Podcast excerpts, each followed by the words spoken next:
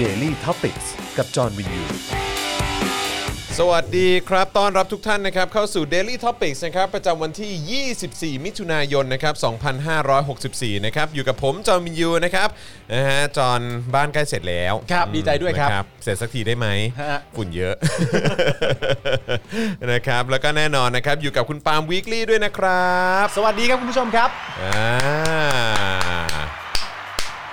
เอาละครับวันนี้ก็อยู่กับคุณปาล์มนะครับ ครับ แล้วก็แน่นอนนะครับเอ่อร่วมจัดรายการกับเราแล้วก็ดูแลการไลฟ์นะครับกับอาจารย์แบงค์มองบนถอนหายใจไปพลางๆครับ สวั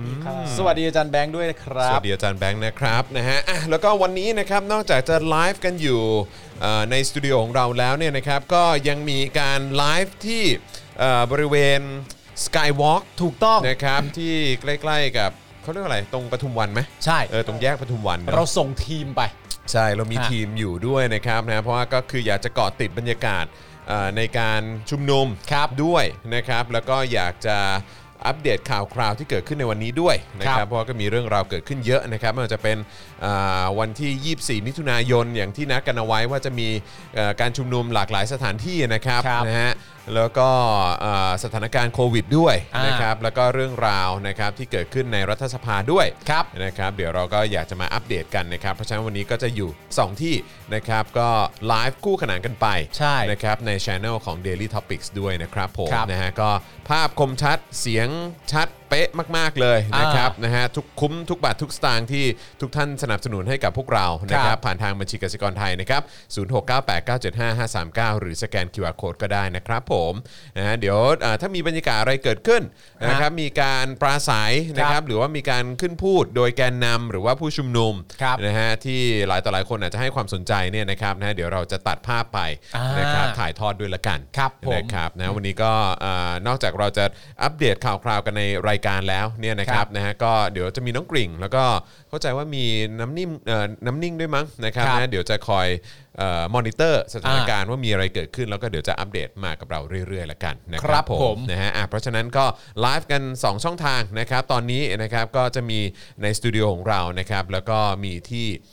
สกายวอล์กนะครับที่บริเวณเอ่อปทุมวันด้วยนะครับ อันนี้น่าจะเป็นบริเวณด้านหน้าหอศิลป์เนาะ ใช่ นะครับผมนะฮะเอ่อวันนี้ไม่ได้ไปครับนะฮะพอดีวันนี้ติดติดภารกิจติดเอ่อธุระนะครับคุณแพท ครับ ย์ถามมานะครับว่าคุณจอมไม่ได้ไปเหรอคะ ครับ ไม่ได้ ผม ไปนะครับติดภารกิจนะครับก็เลยไม่ได้ไปแล้วก็อีกอย่างก็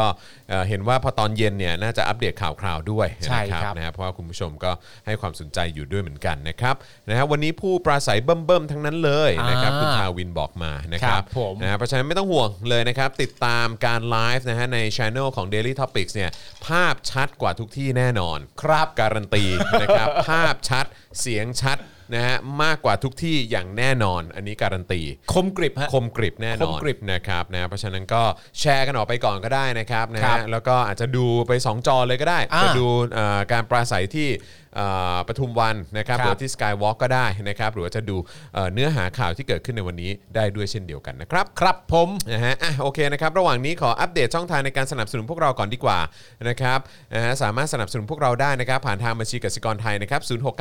0698975539 หรือสแกน QR Code ก็ได้นะครับเติมพลังชีวิตให้กับพวกเราหน่อยนะครับ เติมกันได้ตั้งแต่เนิ่นๆเลยนะครับ ก่อนที่เราจะไปเข้าเนื้อหาข่าวกันนะครับ เพราะว่า ครับ เดี๋ยวโอ้โห ถ้าเกิดว่าทิ้งช่วงไปเข้าเนื้อหาข่าวปุ๊บ เดี๋ยวเราจะรันกันยาวๆนะครับ ใช่แล้ว ไม่อยากให้ตกหล่นนะฮะตรงเนื้อหาข่าวตรงส่วนไหนนะครับ ครับ นะฮะแล้วก็นอกจากนี้ยังสามารถสนับสนุนพวกเราแบบรายเดือนได้นะครับ ผ่านทาง YouTube Membership นะครับกดปุ่มจอยหรือสมัครได้เลยนะครับนะฮะเอ่อข้างๆปุ่ม subscribe นะครับนะฮะแล้วก็เอ่อสามารถไปเลือกแพ็กเกจในการสนับสนุนพวกเราได้แบบรายเดือนนะครับอันนี้ก็เป็นการสนับสนุนแบบมั่นคงนะฮะ เอ่อทำให้พวกเรามีความมั่นคงในการผลิตคอนเทนต์มากยิ่งขึ้นนะครับ ครับ แล้วก็อย่าลืมกดกระดิ่งหรือว่าสั่นระฆังด้วยนะครับ จะได้เตือนทุก ๆ ครั้งที่มีคลิปใหม่มาให้คุณได้ติดตามกันนะครับ อ่า เอ่อทาง Facebook นะครับก็กดปุ่ม Become a supporter ได้เลยนะครับ อันนี้ก็เป็นช่องทางในการสนับสนุนพวกเราผ่านทาง Facebook แบบรายเดือนนะครับนะฮะก็สามารถเอ่อกด เอ่อได้เลยนะครับ ที่หน้าแรกของแฟนเพจนั่นเองนะครับ ของ Daily Topics นะครับ หรือว่าใต้ไลฟ์นี้ข้างกล่องคอมเมนต์นะครับ ด้านล่างเนี่ยจะมีปุ่มสีเขียวอยู่ นั่นคือปุ่ม Supporter นั่นเองนะครับ ก็สามารถกดปุ่มกันได้เลยนะครับ หรือว่า ครับ จะส่งดาวก็ได้ด้วยเหมือนกัน เบิร์นดาวเข้ามานะครับ หรือว่าไปช้อปปิ้งกันที่ Spoke Dark Store ได้ด้วยนะครับ วันนี้ผมใส่เสื้อ เผด็จ เฮ้ย เผด็จการจงพินาศ เสื้อขายดี เสื้อขายดีเสื้อขายดี โอ้โห นะครับนะฮะแล้วก็เอ่อนอกจากนี้ใครที่อยู่ต่างประเทศนะครับแล้วก็ ครับ อยากจะสนับสนุนพวกเรา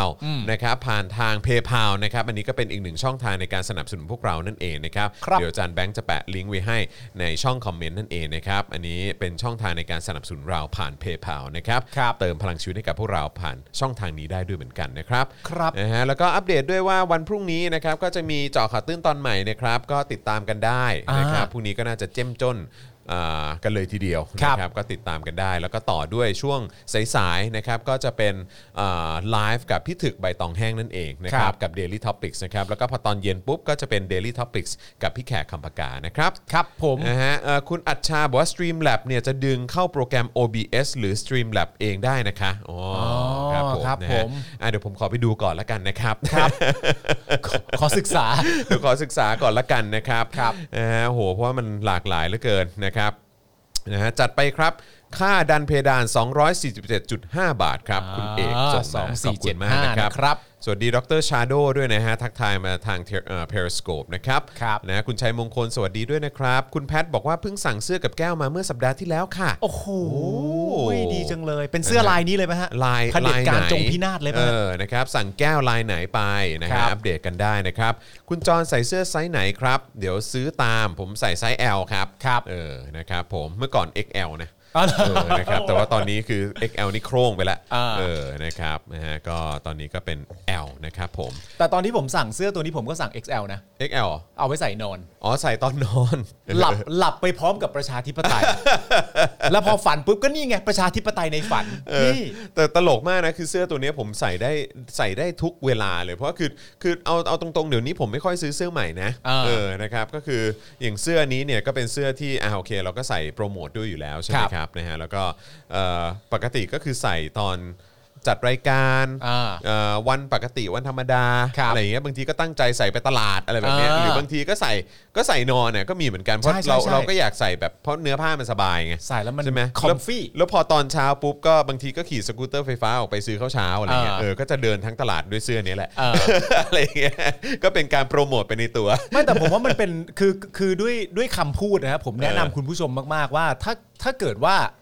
เนื่องจากคำพูดบนเสื้อเนี่ย มันเขียนว่าเผด็จการจงพินาศ ครับ ซึ่งประเทศไทยเราเนี่ยปกครองในระบอบประชาธิปไตย ครับผม เพราะฉะนั้นเผด็จการเนี่ยมันไม่มีใครเห็นด้วยอยู่แล้ว ใช่ เพราะฉะนั้นถ้าคุณใส่เสื้อตัวนี้ออกไปเนี่ย ครับ แล้วมีใครมองคุณด้วยสายตาที่ไม่ดี ครับ หรือใครเรียกคุณว่า เฮ้ย ไอ้พวกสามกี บ หรืออะไรต่างๆกันานา ครับ มันก็ ผม ทำให้คุณสบายใจและเข้าใจไปในตัวว่า อ๋อ มึงชื่นชอบเผด็จการ เราจะไม่เจ็บ ครับผม เราจะไม่เจ็บเป็นเสื้อป้องกันตัวเองด้วย ใช่ใช่ นะฮะ ใช่ใช่นะครับผมนะฮะอ่ะยังไงก็ไปสั่งกันได้ เอ๊ะแล้วแล้วสรุปว่ายังไง เมื่อกี้คุณแพทบอกว่าสั่งสั่งตัวไหนฮะ สั่งคุณแพทบอกว่าเห็นคุณจรใส่เอ่อตอนไปสอนอใช่ไหมก็เลยอยากได้บ้าง ใช่ใช่ใช่ อ่าโอ ใช่ เค ก็คือแปลว่าก็เป็นเสื้อเผด็จการจงพินาศนี่แหละ อ่าน นะครับนะคิดว่าก็คงเป็นสีขาวปะเออนะครับ อ่า หรือสีดำ วันนั้ก็นม่ คุณใส่ แจ สีอะไรไป วันนั้นผมใส่สีขาวไป สีขาวแล้วก็มีสูททับใช่ไหม ใช่ครับผม อ่า คุณช้องนามบอกว่ามี 2 ตัวแล้วจ้า นี่ นี่นะครับดร Shadow ถามว่าสั่งที่ไหนครับนะฮะไปสั่งได้เลยที่ Spoke Dark นะฮะแล้วก็เว้นวัก Store นะครับ Store ที่แปลว่าร้านค้าครับ ครั S บ T O R E นะครับนะฮะเอ่อหรือว่าไปซื้อใน s h อ p e e ก็ได้นะครับ เออเพราะเอ่อเมื่อสักครู่นี้เห็นมีคนบอกว่าเอ่อ ใส่ตะกร้าไว้ก่อน ใส่ตะกร้าไว้ใน s h อ p e e อ่า แล้ว รอสั่งตอนต้นเดือน ครับ อ่า ผม นะครับผมนะฮะก็ไปช้อปปี้ได้ด้วยเหมือนกันเออไปไปช้อปปี้เออไปช้อปปิ้งที่ช้อปปี้ได้เหมือนกัน เออเห็นไหมช้อปปิ้งที่ช้อปปี้ได้ด้ไปวยเหมืนกัน ช้อปปิ้งที่ช้อปปี้กันได้นะครับ อ่า เสื้อ ใช่ครับ เผด็จการจงพินาศนั่นเอง ถูก นะ ต้อง ฮะ ครับนะฮะอันนี้ Daily Topic แปะไปให้แล้วนะครับ ครับ นะฮะสำหรับช่องทางในการไปช้อปปิ้งกันที่ Spoke Dark Store ใน Facebook นะครับ ครับ นะฮะอืมผมใส่เสื้อเผด็จการจงพินาศพาแฟนกับครอบครัวไปฉีดวัคซีนรู้สึกเท่มากคบ จริงปะเนี่ย โอ้ แนวมากเล สุ ย ด อะ ยอด สุดยอด เท่มากเลย มือพยาบาลเบาไหมครับ เออ ครับผม พยาบาลมือเบามาก พยาบาลมือเบาไหมฮะ พยาบาลมือเบามาก ครับผมเออแต่มันจริงนะ ผม ทำไม ก็ไปสังเกตคือแบบหลาย ๆ คนที่ผมรู้จักที่โพสต์ลงใน Instagram หรือว่า Facebook อย่างเงี้ย ใช่ปะ ทุกคนพูดอย่างเดียวกันหมดเลย ใช่ปะ เออพูดอย่างเดียวกันหมดเลยอ่ะคือแบบว่าเออแบบพยาบาลมือเบามากหรือ คือ อะไรแบบ คือ เนี้ย คือผม เ เนี่ยไป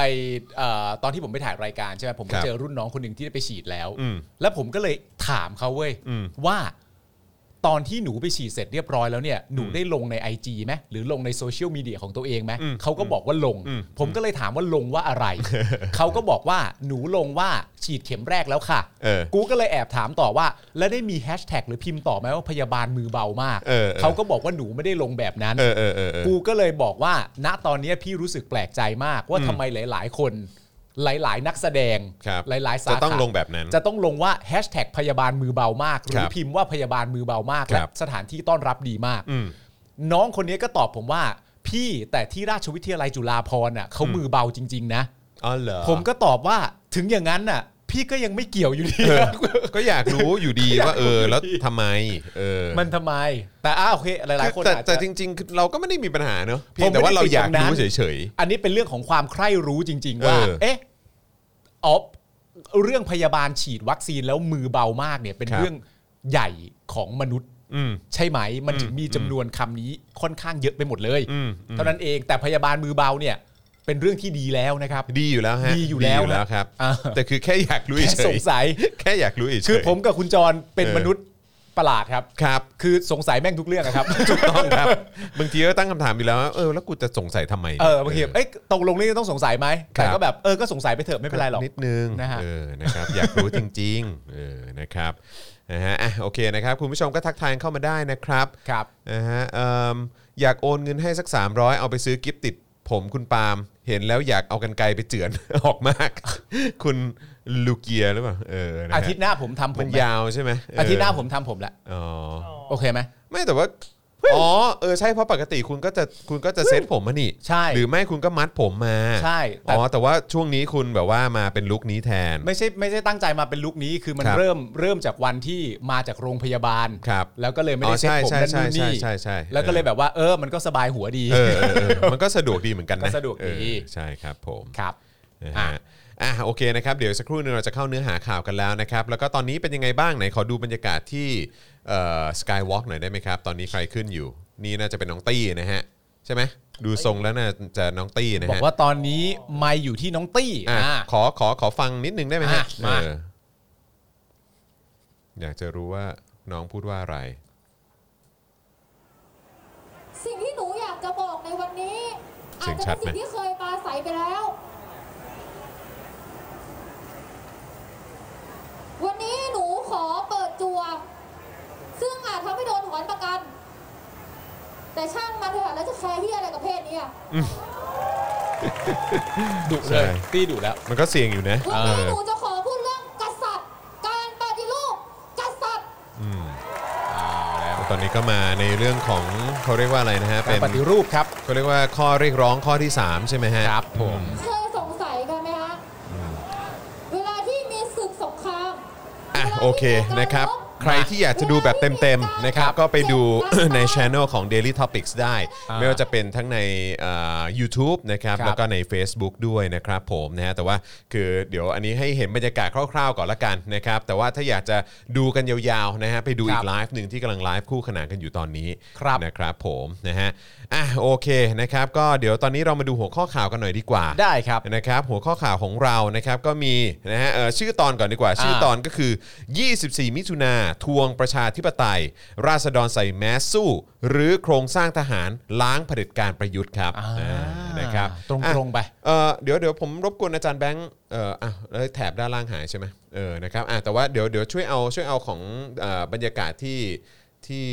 เอิ่มที่ ที่ชุมนุม ปทุมเอ่อที่ปทุมวันเนี่ย ครับ ขึ้นขึ้นจอควบคู่ไปด้วยก่อนละกัน แล้วเดี๋ยว อ่า พอเราเข้าข่าวแบบตรงเนื้อหาเลยแล้วเดี๋ยว ได้ ค่อย ได้ ค่อย ได้ กลับมาที่สตูดิโอของเราร้อยเปอร์เซ็นต์ละกันนะครับนะฮะ โอเค อ่าโอเคนะครับอ่าก็หัวข้อข่าวที่เราจะคุยกันในวันนี้นะครับก็จะมีเกาะติดม็อบ 24 มิถุนายนนะครับ5กลุ่มด้วยกัน แนวร่วมราษฎรประกาศจุดยืนต่อรัฐธรรมนูญ 3 ข้อ ในขณะที่รัฐสภากำลังถกร่างแก้ไขรัฐธรรมนูญ 13 ฉบับนะครับ อ่าน ะฮะแล้วก็ที่คุณผู้ชมเห็นอยู่ด้านขวามือเอ่อด้านขวามือของจอตอนนี้เนี่ยนะครับก็คือบรรยากาศที่ ที่ ครับบริเวณสกายวอล์กนะครับซึ่งก็เป็นอีกหนึ่งการชุมนุมที่เกิดขึ้นด้วย ซึ่งตอนนี้ก็มีการปราศัยนำโดยน้องตี้พยาวอยู่นะครับ ครับ นะฮะอ่ะแต่ว่า เอ่อซึ่งคุณผู้ชมไปดูในอีกไลฟ์หนึ่งได้ในช anel ของ Daily Topics นะครับ ครับผม นะฮะต่อเนื่องด้วยการประชุมสภานะครับเพื่อพิจารณาร่างแก้ไขรัฐธรรมนูญวันที่2นะครับเดี๋ยวเราจะมาดูท่าทีของสว ต่อประเด็นการปิดสวิตช์สวกันหน่อยดีกว่า โอ้โห ว่าเขามีปฏิกิริเอ่อปฏิกิริยาอย่างไรกันบ้าง มีปฏิกิริยาอย่างไรต่อเรื่องโดยตรงของเขา ใช่ ที่เกี่ยวกับเขาโดยตรงอ่ะ อ่าน นะครับเอ่อประธานสภาเห็นชอบแล้วนะครับ ร่างแก้ไขรัฐธรรมนูญกลุ่ม resolution นะครับ รอแค่ครบ 50,000 ชื่อนะครับ ว่าแต่คุณผู้ชมไปลงชื่อหรือยัง ใช่ต้องถามทุกวันเลยคุณผู้ชม เออ ไปลงชื่อกันหรือยังคุณครับ ผู้ชมลงชื่อกันเสร็จหรือยังครับ เพราะว่า ครับ พวกเรา ผม เนี่ยก็ก็ลงชื่อกันไปแล้วนะ ลงแล้วนะครับ เออแล้วก็ใกล้เข้ามาทุกทีแล้ว อ่า อีกนิดเดียวเท่านั้นก็จะถึง ใช่ 50,000 ชื่อแล้ว ยังไม่ได้อัปเดตแต่เมื่อวานเมื่อวานที่ที่เห็น 46ไหม สี่หมื่นหกโดยประ ใช่ มาณ ใช่ ใกล้มากแล้ว อั ฮะ นนั้นคือเมื่อวานนะครับ ใกล้มากแล้ว นะฮะอ่ะแต่ว่าเดี๋ยวรอดูแล้วกันนะครับ อ่า ว่าเอ่อจะครบ 50,000 ครับ เอ่อตอนไหนนะครับแต่ใกล้เข้ามาทุกทีแล้วครับ แต่จริง ๆ ต่อให้ 5 0,000 ไปเสร็จเรียบร้อยแล้วเนี่ย ครับ ก็ก็ยังลงกันต่อไปได้นะฮะ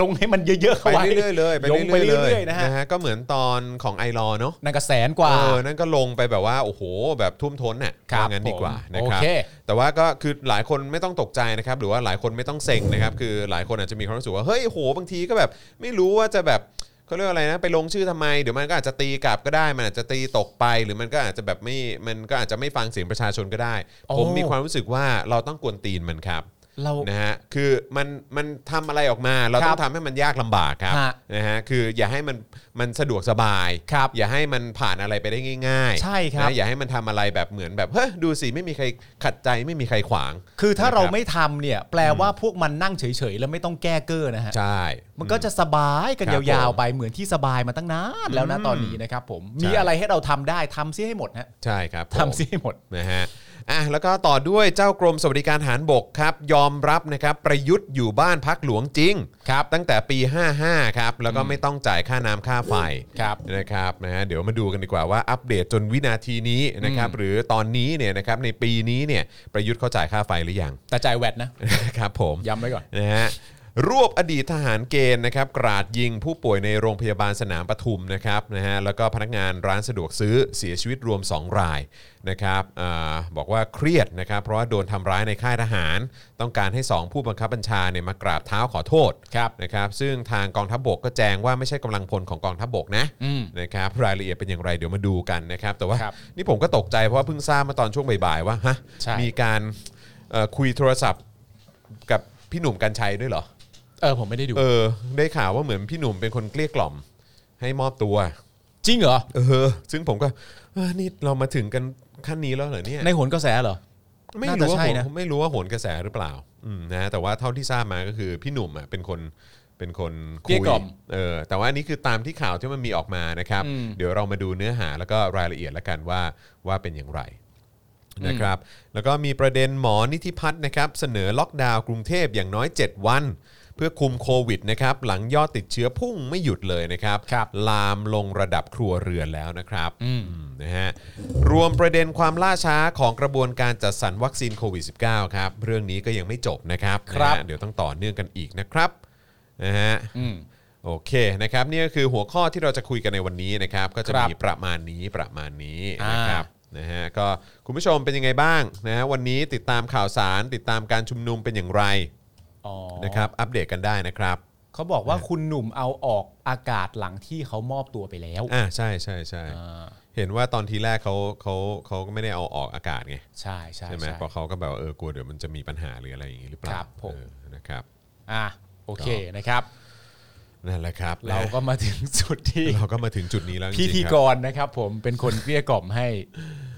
ให้ผู้ที่กราดยิงมอบตัว เนอะมันก็มาถึงจุดนี้แล้วเนอะ ฮะ เออบางทีก็หันไปถามว่าแล้วตำรวจ แล้วตำรวจที่ไหนนะครับ ผม หรือว่าอะไร เออ หรือว่าอะไรวะงงวะ อันนี้ใช่ไหมที่เขาเรียกว่าใช้เสียงยังมีคุณค่า ก็คงงั้นมั้งฮะ คืออันนี้ก็คงเป็นการตอกย้ำถึงความมีอิทธิพลครับของสื่อใช่ไหมฮะ ใช่ ครับ ก็ ต่ ชั อ ด สั เจ ง น คม นะ ไท ฮะ ยเออ ก็ชัดเจนนะฮะมัคนรับ ก็เป็นการพิสูจน์ความจริงในหลายเรื่อง ครับผม ไล่มาตั้งแต่เรื่องท้องทิพย์แล้ว ครับ นะครับ ผม อืม พี่หนุ่มก็เป็นคนจัดการ ซะ ใช่ ครบทุกประเด็นเลยทีเดียว โอ้โห ครับ นะครับเอาโอเคงั้นแสดงว่ากระบอกเสียงของคนในวงการบันเทิง หรือว่าคนในสื่อเนี่ย ครับ มีคุณค่าจริงๆนะครับผมเพราะฉะนั้นก็ใช้กันเรียกร้องในสิ่งที่ถูกต้องด้วยกันแล้วกันนะครับ สงสัยไม่ต้องมีกองทัพและตำรวจแล้วมั้ง อ่าน นะคุณแดร์มาสเตอร์บอกมานะครับ ผม อ่าคุณกรณ์วิทย์บอกว่าตำรวจไปม็อบไปม็อบหมดเลยใช่ไหม อ่าคุณที่ว่าบอกว่าช่วยกล่อมให้ตู่ลาออกให้หน่อยได้ไหม ไหนๆจะกล่อมเก่งขนาดนี้แล้ว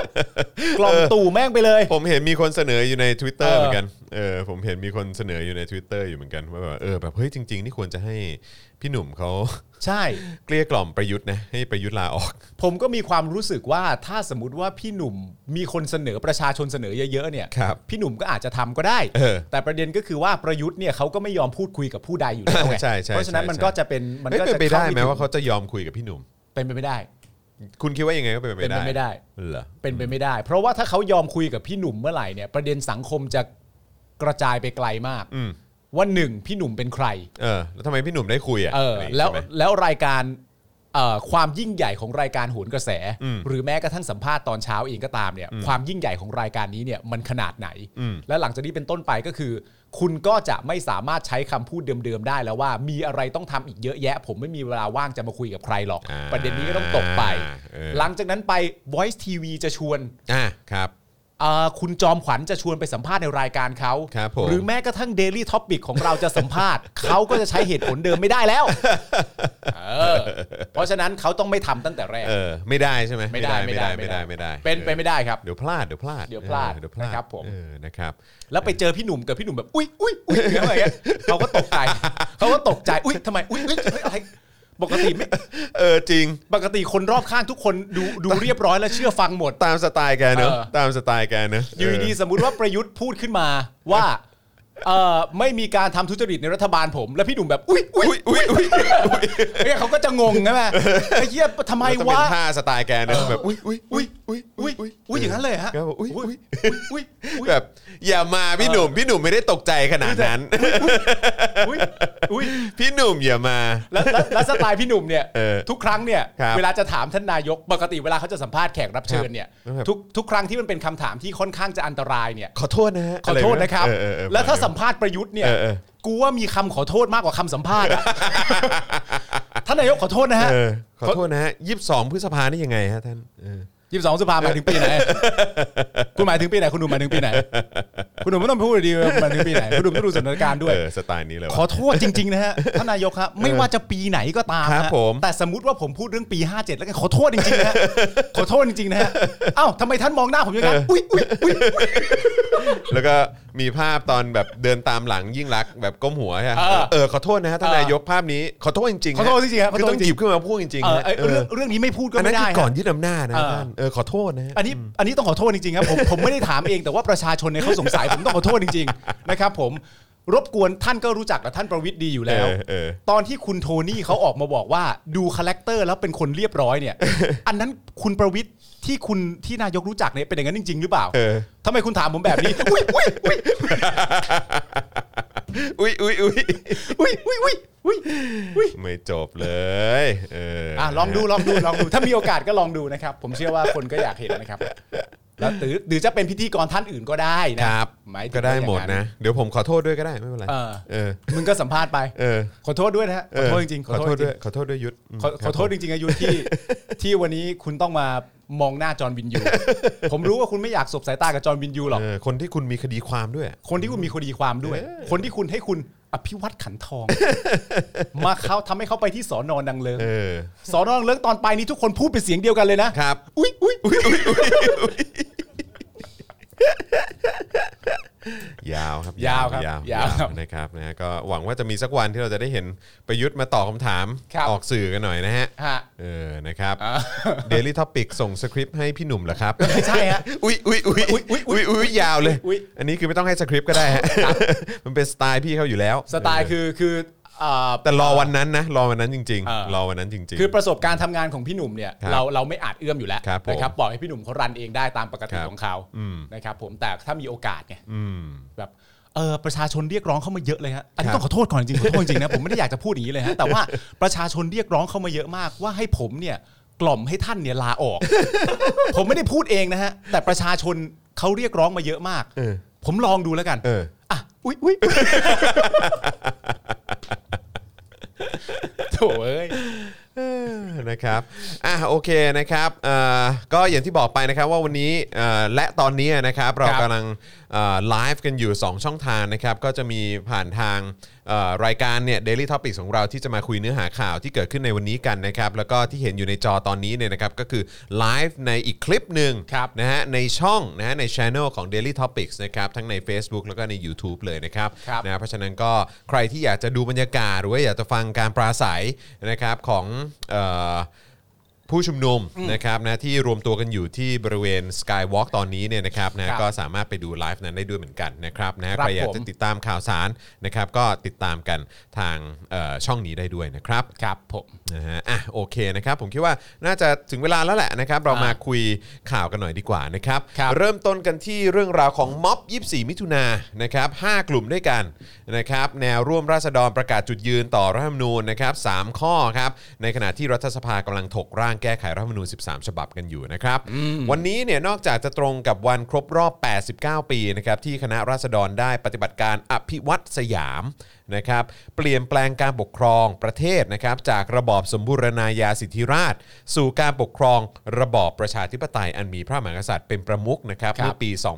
2475 ครับนะครับนะฮะคือนอกจากจะเป็นวันครบรอบ 89 ปีแล้วเนี่ยวันนี้ในรัฐสภานะครับก็ยังตรงกับวันลงมติโหวตร่างแก้ไขรัฐธรรมนูญจำนวน 13 ฉบับด้วย พอดีเลยเนอะ ใช่ครับขณะเดียวกันนะครับภายนอกสภานะครับก็มีการชุมนุมของมวลชนหลายกลุ่มในหลายจังหวัดทั่วประเทศนะครับโดยเฉพาะในพื้นที่กรุงเทพมหานครนั่นเองนะค ครั รับบ อ่ะแล้วก็ระหว่างนี้เดี๋ยวฝากเอ่อน้องกริ่งด้วยละกันนะครับน้องกริ่งแล้วก็ทีมงานของเรานะครับเอ่อช่วยอัปเดตสถานการณ์ที่เกิดขึ้นในสภาตอนนี้เอ่อล่าสุดให้หน่อยละกันนะครับเกี่ยวกับเรื่องของการ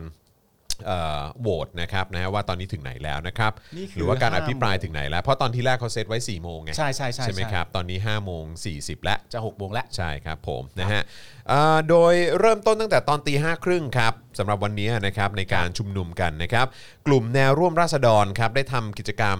สารต่อภารกิจคณะราษฎรนะครับที่อนุสาวรีย์ประชาธิปไตย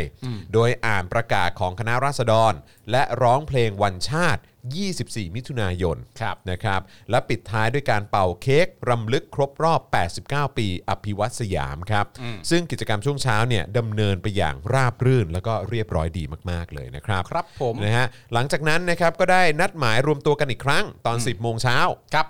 นะครับเพื่อตั้งขบวนที่อนุสาวรีย์ประชาธิปไตย แล้วก็มุ่งหน้าไปรัฐสภานะครับที่เกียรติกาย ครับ เพื่อยื่นหนังสือแสดงเจตนารมณ์นะครับอำนาจสูงสุดเป็นของราษฎร อืม รวมถึงจับตาการลงมติแก้ไขรัฐธรรมนูญเย็นวันนี้ด้วยนะครับ ครับผม โดยแนวร่วมราษฎรได้ประกาศจุดยืนต่อรัฐธรรมนูญไว้ 3 ข้อ ครับ นะครับก็คือ 1. การแก้ไขรัฐธรรมนูญหมวด 1 และ 2 ต้องแก้ได้นะครับ 2. รัฐธรรมนูญฉบับใหม่ต้องมาจากประชาชน ครับ และ3นะครับรัฐธรรมนูญใหม่ต้องไม่มีกลไกที่นำไปสู่การสืบทอดอำนาจครับ ครับผม นะฮะ ก็เป็น ซึ่ง สามข้อที่ที่คาดเดาได้ ซึ่ง ว่ป็ เหล่านี้ ประมณอยู่ เท่า แล้ว ที่นึกไวๆก็แน่นอนก็ต้องมีเรื่องของเอ่อกติกาการเลือกตั้ง ใช่ เหล่านี้ก็คงต้องเกี่ยวข้องแล้วก็ที่ขาดไม่ได้เลยก็คือเรื่องราวของ สว เอ่อสว 250 เสียงที่มีอำนาจในการโหวตนายกนั่นเอง ครับ นะนะฮะซึ่งจริง ๆ แล้วก็ตั้งคำถามไปถึงจุดที่ว่า ควรจะมีสว หรือเปล่า ควรจะเป็นเอ่อสภาเดียวหรือเปล่า ใช่ นะครับ นะครับ อันนั้นก็ ผม เป็นอีกประเด็นหนึ่งด้วยนะครับ ครับ นะฮะอืมทั้งนี้นะครับนายสมบูรณ์อุทัยเวียนกุลนะครับเลขานุการประธานสภาผู้แทนราษฎรเปิดเผยว่า ได้รับทราบข้อมูลว่าไผ่จตุพัฒน์นะครับหรือไผ่ดาวดินเนี่ยได้ประสานมายังรัฐสภาล่วงหน้าแล้วนะครับแล้วก็ระบุว่าผู้ชุมนุมรับปากว่าจะไม่กดดันการลงมตินะครับยตติร่างแก้ไขเพิ่มเติมรัฐธรรมนูญ ครับ จะชุมนุมอย่างสงบสันติ และหลังจากแสดงเจตจำนงต่อรัฐสภาแล้วก็จะเคลื่อนขบวนกิจกรรมไปยังสกายวอล์กแยกปทุมวันต่อไป ก็คือะ รับ ตอนนี้อะนะฮะ ซึ่งตอนนี้ก็กำลังเอ่อมีการรวมตัวกัน แล้วก็ ครับ เริ่มปราศัยกันแล้วนะครับ เข้มข้นมาก ๆ ด้วย ครับ นะครับโดยเวลาประมาณ 2 โมงนะครับ ครับ ที่รัฐสภาเนี่ยนะครับนายแพทย์ชนละนานสีแก้วนะครับสสเพื่อไทย แล้วก็เป็นตัวแทนวิปฝ่ายค้านนะครับพร้อมนายชัยธวัฒน์ตุลาธน นางสาวเบญจาแสงจันทร์นายรังสิมันต์โรม และคณะสสพักก้าวไกลนะครับได้ออกมารับหนังสือและเอ่อ รับหนังสือนะครับแล้วก็รัฐธรรมนูญฉบับ 2475 จากผู้ชุมนุมกลุ่มราษฎรด้วย ครับผม นอกจากนี้ครับก็มีรายงานว่านายศิระเจนจาคะ สสพลังประชารัฐนะครับในฐานะประธานกมทนะครับกฎหมายเอ่อคณะกรรมาธิการน่ะกฎหมายยุติธรรมและสิทธิมนุษยชน ครับ ก็ขึ้นรับจดหมายจากกลุ่มราษฎรด้วย ครับ นะครับซึ่งก็เต็มไปด้วยเสียงโห่ของผู้ชุมนุมครับ โอ้ก็คงจะเป็นการโหยินดีแหละครับ ว่าประธานกมทเนี่ยก็ยังให้ความ ก็ยัง เอ่อ อุตส่าห์ออกมาเนอะ ให้ความสนใจ ครับ นะครับ ผมแล้วก็พิจารณาแล้วก็ออกมารับร่างไปด้วย นะครับผมก็คงเป็นเสียงโห่ร้องด้วยความยินดี ครับผม แต่ว่าสิ่งที่ผมอยากให้คุณผู้ชมเห็นก็คือว่าอยากให้คุณผู้ชมเห็นลักษณะการผายมื อ ลักษณะการผายมือของคุณเพนกวินฮะตอน ที่พูดกันเสร็จเรียบร้อยแล้วเนี่ยนะครับ อยากให้ศิระเนี่ยลงจากเวทีได้แล้วเนี่ย ครับ อยากให้คุณผู้ชมไปหาดูมากครับ อยากอยากให้ดูคลิปนั้นนะ มันเป็นการผายมือที่แบบอุยเจ็บดีจริง เลยฮะเจ็บดีจริงเลยฮะผมกับคุณจรดูแล้วหันมาม ดู องห แล้ว น้ากันแบบ โอ้ โอ้โห โหโอ้โห เป็นการเป็นการผายมือแบบ เหมือนแบบอารมณ์แบบไปไปไปลงลงไป คือถ้าสมมติว่าไม่ดูตามหน้าตาเป็นหลักเนี่ย ไม่รู้ถ้าปิดหน้ามาเนี่ยไม่รู้เลยนะครับว่าคนไหนเด็กคนไหนผู้ใหญ่ ครับ เพราะการผายมือให้ลงไปเนี่ยเหมือนบอกอีหนู พอได้ละ ลงไปลงลงไปลงไป แต่ดูเขานอบน้อมมากเลยนะ เออ แล้วแล้วก็อยากเปิดคลิปนะ แต่ว่าพอดีมันเป็นคลิปของทางเพจอื่น อ่า ใช่ไหมฮะ ไม่ต้องไม่ต้องไม่ต้อง เนะครับนะแต่ว่าอ่ะก็ลองลองไปหาดูก็ได้ครับนะ อ่า ผมว่าเออมันก็ ก็ดู ครับ เป็นเป็นภาพที่น่าจดจำไปอีกมุมหนึ่งนะฮะ โอ้ยมันสั้นมากนะฮะเวลาไม่ถึงวิเดียวแต่มันทำให้ผมกับ ครับ คุณจรกับอาจารย์แบงค์หันมามองหน้ากันได้แบบโอ้โหโอ้โห มันทำให้รู้เลยว่าคนเรามันแล้วแต่สถานที่จริง ถูกต้อง ครับ การละเทศะเป็นเรื่องที่สำคัญนะครับผมแต่บุคคลคนไหนเราจะให้ความเคารพเราก็ต้องเลือกเอาเอง ๆ ไม่แล้วก็ดูแบบลักษณะท่าทีการแสดงออกของคุณศิระ ในพื้นที่ตรงนี้กับพื้นที่อื่นๆเนี่ย ไม่เหมือนกัน ไม่เหมือนกันเลยะ ไม่เหมือนกัน ไม่เหมือนะครับ เล ผ ย ม ไม่เหมือนเลย อ๋อคุณกำลังจะบอกว่าคุณศิระรู้จักกาลเทศะ ก็คงรู้แหละ อ๋อ เออก็คงรู้แหละว่าอะไรควรไม่ควร ก็คงรู้ นะครับผมโควิดยังมีพื้นที่เสี่ยงเลยครับ คุณศิระก็ต้องรู้แหละเออ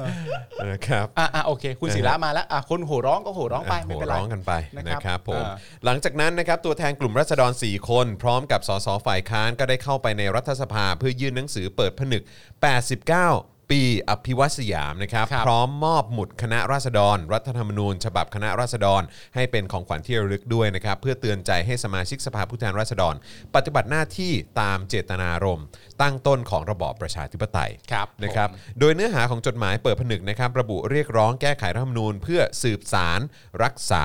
และต่อยอดเจตนารมณ์ของอภิวัตสยาม 2475 ครับ ก็คือจะต้องแก้ไขรัฐธรรมนูญผ่านสสร รัฐธรรมนูญจะต้องไม่เอื้อให้สืบทอดอำนาจ และต้องแก้ได้ทุกหมวดทุกมาตรา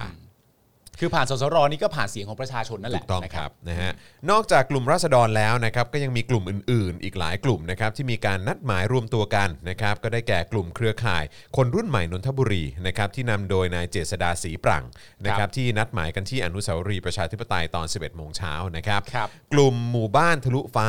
นะครับอันนี้นำโดยนายชาติชายไพรินนะครับก็ได้นัดหมายรวมตัวกันที่อนุสรณ์สถาน 14 ตุลาตอนบ่ายโมงนะครับโดยในเวลาเดียวกันนี้เนี่ยนะครับที่ถนนอุรุพงศ์กลุ่มประชาชนคนไทยนำโดยนายนิติธรเอ่อล้ำเหลือเนี่ยนะครับก็ได้นัดหมายรวมตัวกันก่อนเคลื่อนตัวไปที่ทำเนียบรัฐบาล แล้วก็คาดว่าจะปักหลักค้างคืนที่ศาลนะฮะกรมหลวงชุมพรนะครับ ครับ ใกล้กับสะพานชมัยมรุเชษฐ์ด้วยนะครับ แล้วก็ตอน 4 โมงเย็นที่สะพานผ่านฟ้าลีลาดนะครับ กลุ่มไทยไม่ทน สามัคคีประชาชนเพื่อประเทศไทยนำโดยนายจตุพรพรหมพันธ์นะครับ ก็ได้ทำการปักหลักตั้งเวทีปราศัยก่อนจะมีการเคลื่อนขบวนไปที่ทำเนียบรัฐบาลด้วยนะครับ ซึ่งก็ได้ข่าวว่าประยุทธ์ก็ออกมาแล้วด้วย อ๋อเหรอฮะ ใช่ ประยุทธ์ออกมาแล้วนะครับ ออกมาพบประชาชน ไม่ครับผม นะฮะคือเห็นเขาบอกว่าไม่อยู่แล้ว อ๋อ ออกไปแล้ว อ๋อเหรอ อนะครับเขาออกไปแล้วออกไปจากทำเนียบก่อน เนี่ย แวบแวบออกไป เนี่ยจริง ๆ ถ้า แต่ มึง คงคงไม่กลับมา เนี่ยจริง ๆ ถ้ามึงพูดแค่ประยุทธ์ไม่อยู่แล้วเนี่ย ทุกคนก็จะมีความสุข ทุก มาก คนก็จะแบบเฮ้ย จริงเหรอวะ จริงเหรอวะหมายถึงว่าไม่ไม่อยู่แล้วเลยเหรอ ธรณีการแสงเหรอ ไม่ใช่ออกจากทำเนียบ เอ เฉ อยอ ๆ อกไปจากทำเนียบเฉยๆเออ แมว ซึ่งเขาก็ไม่ค่อยอยู่อะไรอย่างนี้อยู่แล้วล่ะครับ อ๋อแสดงว่าวันนี้อาจจะมีการปักหลักค้างคืนด้วยเหรอครับเนี่ย ไม่ ของกลุ่มประชาชนคนไทย ไม่รู้เหมือนกันไม่รู้เหมือนกัน บอกว่าเป็นการเอ่อเป็นการคาดการณ์นะ ใช่แต่แต่คงคงไม่ได้ที่บริเวณทำเนียบรัฐบาลนะเออนะครับนะฮะ ก็เดี๋ยวดูบรรยากาศละกันว่าเป็นอย่าง ครับ ไรนะครับก็ติดตามกันต่อนะครับ แต่ว่าตอนนี้ก็อย่างที่บอกไปนะครับว่าเราไลฟ์กัน 2 ช่องทางนะครับ ก็คือมีเอ่อไลฟ์ใน Daily Topics ครับ ที่เราจะมานำเสนอข่าวคราวกันในวันนี้นะครับ อืม แล้วก็อีกหนึ่งคลิปนะฮะที่ไลฟ์อยู่ในช anel เดียวกัน แล้วก็ในเพจด้วยเนี่ยนะครับ ก็คือบรรยากาศที่บริเวณ Skywalk ตอนนี้นะครับ ครับ ซึ่งเดี๋ยวเรามาดูกันหน่อยดีกว่าว่าบรรยากาศตอนนี้เป็นอย่างไรบ้าง ครับ อาจารย์แบงค์รบกวนนิดนึงครับ อ่าโอเค ตอนนี้ตอนนี้ก็มีการเอ่อปราศัยกันอยู่นะครับในเราเราฟังบรรยากาศการปราศัยกันหน่อยไหมฮะ นิดนึง อ่า แสดงว่าคุณตี้ปราศัยจบเรียบร้อยแล้วนะ จ ครับ บแล้ว คนหนุ่มสาว คนเยอะนะ อยากทำให้พ่อ เยอะครับ แม่พี่น้องทุกคนได้เห็นว่า การต่อสู้ของคนหนุ่มสาวนั้นกลับมาแล้วและยังอยู่ความจริงแล้วไม่คย เออดูเหมือนว่าคนค่อยๆทยอยไปเพิ่มขึ้นเรื่อยๆนะครับ ตบมือให้กับคนหนุ่มสาวเหล่านี้นะครับไม่ว่าจะต้องถูกจองจำไม่ว่าจะต้องถูกข่มขู่คุกคามไม่ว่าจะต้องถูกกระ โอเค ทำใดๆที่ไม่เป็นธรรมต่อพวกเขา แต่เขาก็ยังต่อสู้อยู่ โอเคนะครับ นะฮะ ก็ อันนี้ก็เป็นบรรยากาศนะครับที่เราไลฟ์กันให้ได้ดูกันในอีกคลิปหนึ่งนะครับ อันนี้เป็น ครับ บรรยากาศที่ Skywalk นะครับ แล้วก็การันตีนะครับว่าภาพชัดแล้วก็เสียงชัด ผมว่าก็แอบแอบโม้นิดนึงก็ได้นะ ผมครับ ว่าผมว่าน่าจะชัดกว่าทุกช่องอ่ะ เออ อืมนะครับ ไม่รู้นะ ก็ไม่รู้นะ ก็ไม่รู้นะครับ ผม แต่แบบก็ก็รู้สึกอย่างนั้นจริงๆอ่ะ ครับผม อืมนะฮะ ก็ไม่รู้นะ ก็ไม่รู้นะ คุณจรครับผมต้องขอโทษจริงๆ ฮะ นะครับผมต้องขอถามคุณจรหน่อย อุ๊ยอุ๊ยอุ๊ย อุ๊ อุ๊ ย ย อุ๊ยอุ๊ยอุ๊ยภาพการไลฟ์ของช่อง ค ส รับ ป็อคดักและเดลี่ท็อปิกเนี่ย ครับ ชัดมากขนาดนั้นเลยคุณจอน ค ข รั อบ โทษ ขอโทษที่ต้องถามจริงคุณจอน โอ้ก็ชัดมากครับผม ครับผมอุ้ยอุ้ย โอ้แค่ตอบมานี่อุ๊ยเลยแหละ ตื่นเต้น ไม่นึกว่าจะกล้าตอบไงไม่นึกว่าจะกล้าตอบมาตอบก็ตื่นเต้นเลย เนี่ยเจอพี่หนุ่มนี่พี่หนุ่มตกกระบาลแน่เลยนะเออครับผมพวกมึงล้อกูอ่ะ พวกมึงล้อกูพวกมึงล้อกู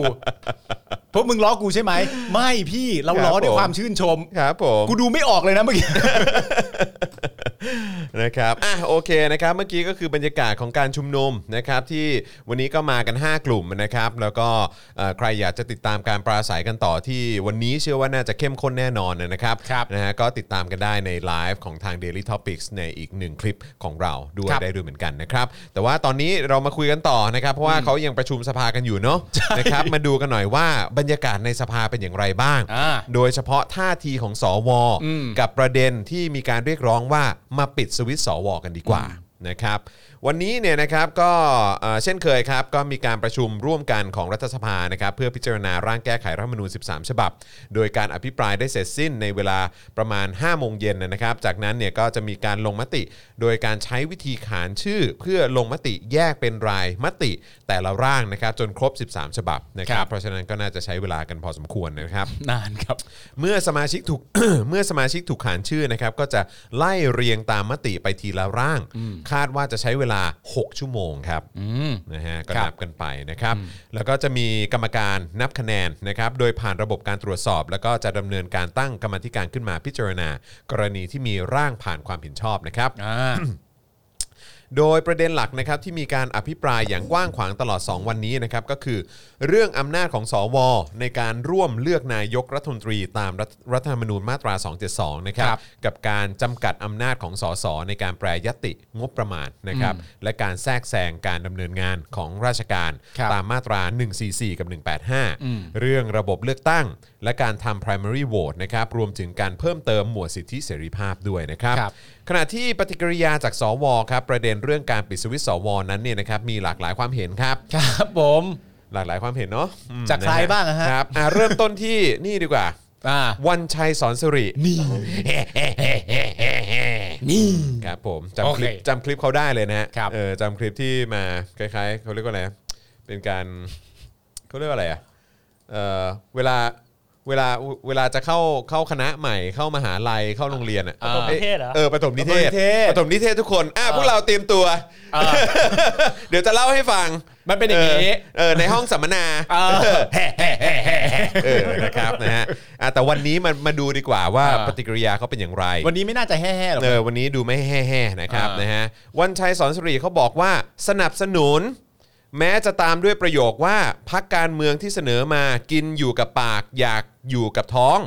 ทำทีเรียกร้องประชาธิปไตย เอาดีใส่ตัว เอาชั่วใส่สว ครับ นะครับ ส่วนนายสุรชัยเลี้ยงบุญเลิศชัยนะครับ ใช้คำว่าไม่ขัดข้อง เดี๋ยวนะครับ ถ้าตามคำพูดของ ครับ คุณวันชัยสอนสิริเนี่ย ครับ สวนี่เป็นผู้ถูกกระทำอีกแล้วเหรอฮะเนี่ย ใช่ครับ ช่างน่าสงสารเสิจริงคุณผู้ชมฮะรายการเรานี่นำเสนอเรื่องสวมาตลอดในสภาก็มีการถกกันเรื่องนี้ นี่สวเป็นผู้ถูกกระทำมาตลอดเลยเหรอเนี่ย ตลอดเลยครับ สวนี่คือตกเป็นเหยื่อของสังคมเหรอฮะเนี่ย ตลอดเวลาค โห รับ น่าสงสารจริง อืมนะ ๆ ฮะ อะไรฮะอะไรอะไรทำให้คิดอย่างนั้นนะเนี่ย ไอ้พวกอยากได้ประชาธิปไตยเนี่ยนะ ใช่ เออทำร้ายสวจริงๆเลย ตัวเองทำเลวเองแล้วก็มาโทษว่าเป็นความผิดสวโอ้โหทำไมตกเป็นเหยื่อเป็นจำเลยของสังคมได้ขนาดนี้สงสารเขาจริงๆนะฮะอุ้ยอุ้ยอุ้ยอุ้ย อุ้ยอุ้ยอุ้ยอุ้ยนะครับ โอ้สงสารสงสารฮะ ครับผม ครับผม นะฮะ อ๋อ อ่ะ แต่คุณอ่าถ้านายสุรชัยบอกว่าไม่ขัดข้องนะ ไม่ขัดข้อง อ่าน นะครับส่วนสวอีกฝ่ายที่ไม่เห็นด้วยกับการปิดสวิตช์สวนะครับอย่างเช่นพลอากาศตรีเฉลิมชัยเครืองาม ครับ นะฮะระบุว่าหากต้องการปิดสวิตช์สวต้องทำประชามติถามประชาชนก่อน เอาอีกแล้ว เพราะสวเนี่ยมาจากการทำประชามติโอเคป่ะอืมหากยกเลิกบทบาทของสวกันเองเนี่ยก็เกรงว่าอาจเป็นประเด็นที่นำไปสู่สารรัฐธรรมนูญในอนาคต ใช่ครับ เพราะคุณผู้ชมต้องเข้าใจนะครับว่า สวชุดนี้เนี่ย ครับ มันผ่านการทำประชามติมาแล้ว ครับ ของประชาชน ครับ และอยู่ดีจะมาล้มเลิกซะเองโดยที่ไม่ถามประชาชนเนี่ย ได้ไง มันจะลัดเสียงของประชาชนที่เขาให้สวชุดนี้มันผ่านเข้ามา ครับ ได้ไง ไม่ได้ ได้ไง นะมันไม่มันไม่มันไม่ได้นะใช่เปล่ามันไม่ได้นะเขาก็หวงเขาก็หวงของเขาเข้าใจเปล่า อืมนั่นนะสิ เออ ไม่โอเค ไม่สบายใจ มันก็ไม่สบายใจอยู่แล้ว นะฮะไม่สบายใจครับ ไม่ นะ ส ฮะ บายใจหรอกก็มันเรื่องของมึงไง ครับนะฮะอ่ะแล้วก็นายทวินเปลี่ยนสีครับ อ้าวเขาเปลี่ยนสีแล้วครับ นะฮะครับผมนะฮะก็อภิปรายว่าพวกตนเนี่ย แม้จะอายุมากกันแล้ว เอ้ยเขาไม่ได้ทำเสียงนี้มั้ง แม้ว่าพวกเราจะอายุมากกันแล้วนะหลานนะ เอออื ม อ๋อเขาไม่ได้พูดอย่างนี้นะครับ ผมว่าเขาน่าจะใช้เสียงนี้ว่า แม้พวกเราจะอายุ่มากกัน แล้ว ไฟน้อยกันแล้ว ครับ แต่จะให้ใครมาปิดสวิตช์ง่าย ๆ มันก็ไม่ได้เออเขาน่าจะเสียงอย่างเงี้ย อืมครับผม เอาเถอะเสียงเยี่ยอะไรก็เอาเถอะ บอกว่าพวกตนแม้จะอายุมากกันแล้ว ไฟน้อยกันแล้ว แต่จะให้ใครมาปิดสวิตช์กันง่าย ๆ อย่างไร้เหตุผลนะฮะสวโดนด่าฟรี ทั้งที่ตอนเลือกพลเอกประยุทธ์มาเป็นนายกก็เป็นเพราะเสียงของสสไม่ใช่เสียงของสว ชะชะชะ พร้อมกล่าวว่าที่บทเฉพาะการต้องเขียนให้มีสวเพื่อเลือกนายกรัฐมนตรีเนี่ย เป็นเพราะมีนักการเมืองดีไม่พอต้านทานอะไรนะฮะ ต้านทานคนไม่ดีเลย ต้านเอออะไรนะ คือเป็นเพราะมีการมีนักการเมืองที่ดีไม่พอแล้วกัน อ่า เออนะครับนะฮะแต่ว่าเหมือนเขาพูดอะไรประโยค แต่ว่ามันตกตกไปนะครับ ครับผม นะฮะบอกว่าเออก็เนี่ยแหละคือต้องมีสวมาเลือกนายก เพราะว่าการมีนักการเมืองเนี่ยมันมันดีไม่พอไง ก็คือการถ่วงดุลอำนาจนั่นแหละ คือมันไอ้นักการเมืองที่อยู่ในสภา มันเป็นนักการเมืองที่ที่ดีไม่พอว่างั้นดีกว่า ใช่ นะครับ ต้องให้สวมาช่วยกำกับด้วย ใช่ เอออะไรแบบ นะครับ นี้ ผมซึ่งสวเนี่ยก็ ครับ รู้แล้วแต่เป็นคนดี ครับ เป็นคนดีที่ถูกจิ้ม สรุปว่ายังไงอะครับ สรุปว่าก็คือสวเนี่ยมาเลือกในสิ่งที่ถูกต้อง ใช่ เพราะว่าสสเนี่ยเป็นนักการเมืองที่ไม่ดีพอ ใช่ ใช่ไหมก็เลยต้องมีสวเนี่ยมาช่วยกำกับดูแลตรงจุดนี้ด้วย ใช่ แล้วมันขัดกับที่สวพูดก่อนหน้านั้นหรือเปล่า พูด ที่ ว่า มี อะไร ส ฮะ วคนอื่นนะมา เออ พูดบอกว่าเฮ้ย จะบ้าเหรอสวเนี่ยเขาโหวตตามสสอยู่แล้ว ใช่ สสโหวตอะไรสวก็โหวตตาม ใช่ เออ แต่มันก็จะมีเข้าข่ายในประเด็นตรงกันว่า คือเขาก็ทำตามที่มันเป็นเสียงจากสสอ่ะ อืมสรุปว่ายังไงกันแน่ฮะ มันประเด็นมันคือยังไงฮะตกลงคือยังไงหน้าที่เราก็มีหน้าที่โหวตตามสสอยู่แล้ว อืม เพราะฉะนั้นการที่คุณโหวตตามสสอยู่แล้ว มันก็จะเป็นการคานอำนาจกันได้ยังไงฮะ อืมนั่นน่ะ และใน สิ ตอนนี้คุณก็กลับมาบอกใหม่ว่าที่ต้องมีสว เนื่องจากว่าสสที่ดีในสภาเนี่ยมันมีจำนวนมากไม่พออ อืม แต่พวกเรามีหน้าที่โหวตตามสสนะ อืมยังไงวะ อีหยังอะ เออคือคืออันนี้ผมรู้ว่าชื่ออะไรนะเอ่อทวินใช่ไหม ทวินเปลี่ยนสีครับ คือไอ้ไอ้ประโยคที่บอกว่าเฮ้ยเนี่ยสวเนี่ยก็โหวตตามสสอยู่แล้ว ครับ อะไรแบบนี้เนี่ย อ่า คืออันเนี้ยไม่ใช่คุณถวินพูดอยู่แล้วแหละ ใช่ แต่ว่าก็เป็นสวอีกท่านหนึ่งพูด ใช่ ไหมฮะก็เลยอยากจะให้สวเนี่ยนะครับไหนๆก็ไปกันเป็นองคาพยพเดียวกันอยู่แล้ว มีหลักฐาน ก็คุยกันหน่อยไหม อ่า คุยกันก่อน แต่ ตก ว่า ลงกันในกลุ่มสวกันนิดนึง แต่ว่าการที่ออกมาเป็นลักษณะแบบนี้ พูดกันเองย้อนแย้งกันเอง พูดกันเองไม่ตรงกันเอง ครับ ก็อาจจะกลับไปตรงกับที่ประวิทย์เคยพูดไว้ ครับ ว่าแต่ละคนก็มีความคิดของตัวเองนะครับ ผม ใช่ไหม ครับ เท่จริงๆ ก็ไงก็ได้ฮะ แล้วแต่เลยครับ อยากพูดอะไรก็พูดได้อยู่แล้วฮะ พูดได้อยู่แล้ว ครับ ณ ตอนนี้นี่คงแบบนั่งอยู่ในสภาแล้วทำตัวน่าสงสาร ค มาก รับ เลย ผ นะ มอืม อะไรอะไรวะไอ้สอสอที่ดีไม่พอพวกนี้ เออ มาอัดมาด่าแต่พวกเราพวกเราเป็นคนไม่ดี ทั้งทั้งที่เรามีอำนาจขนาดนี้ก็ถูกต้องแล้ว แล้วก่อนหน้านั้นก็แบบพูดเหมือนว่าตัวเองโดนกระทำเนอะพวกแบบ ใช่ สวคนอื่น เออ ๆเนี่ยก็พูดเหมือนแบบตัวเองโดนกระทำ กูถูกจิ้มมาก็ถูกแล้วนี่มึงเป็นคนหรือพริกเกลือเนี่ย ทำไม ทำไมมึงคนหรือพริกเกลือเนี่ยทำไมถูกถูกจิ้มมาแล้วต้องภูมิใจด้ว เอย อ อะ อะไรวะ อะไรวะเนี่ย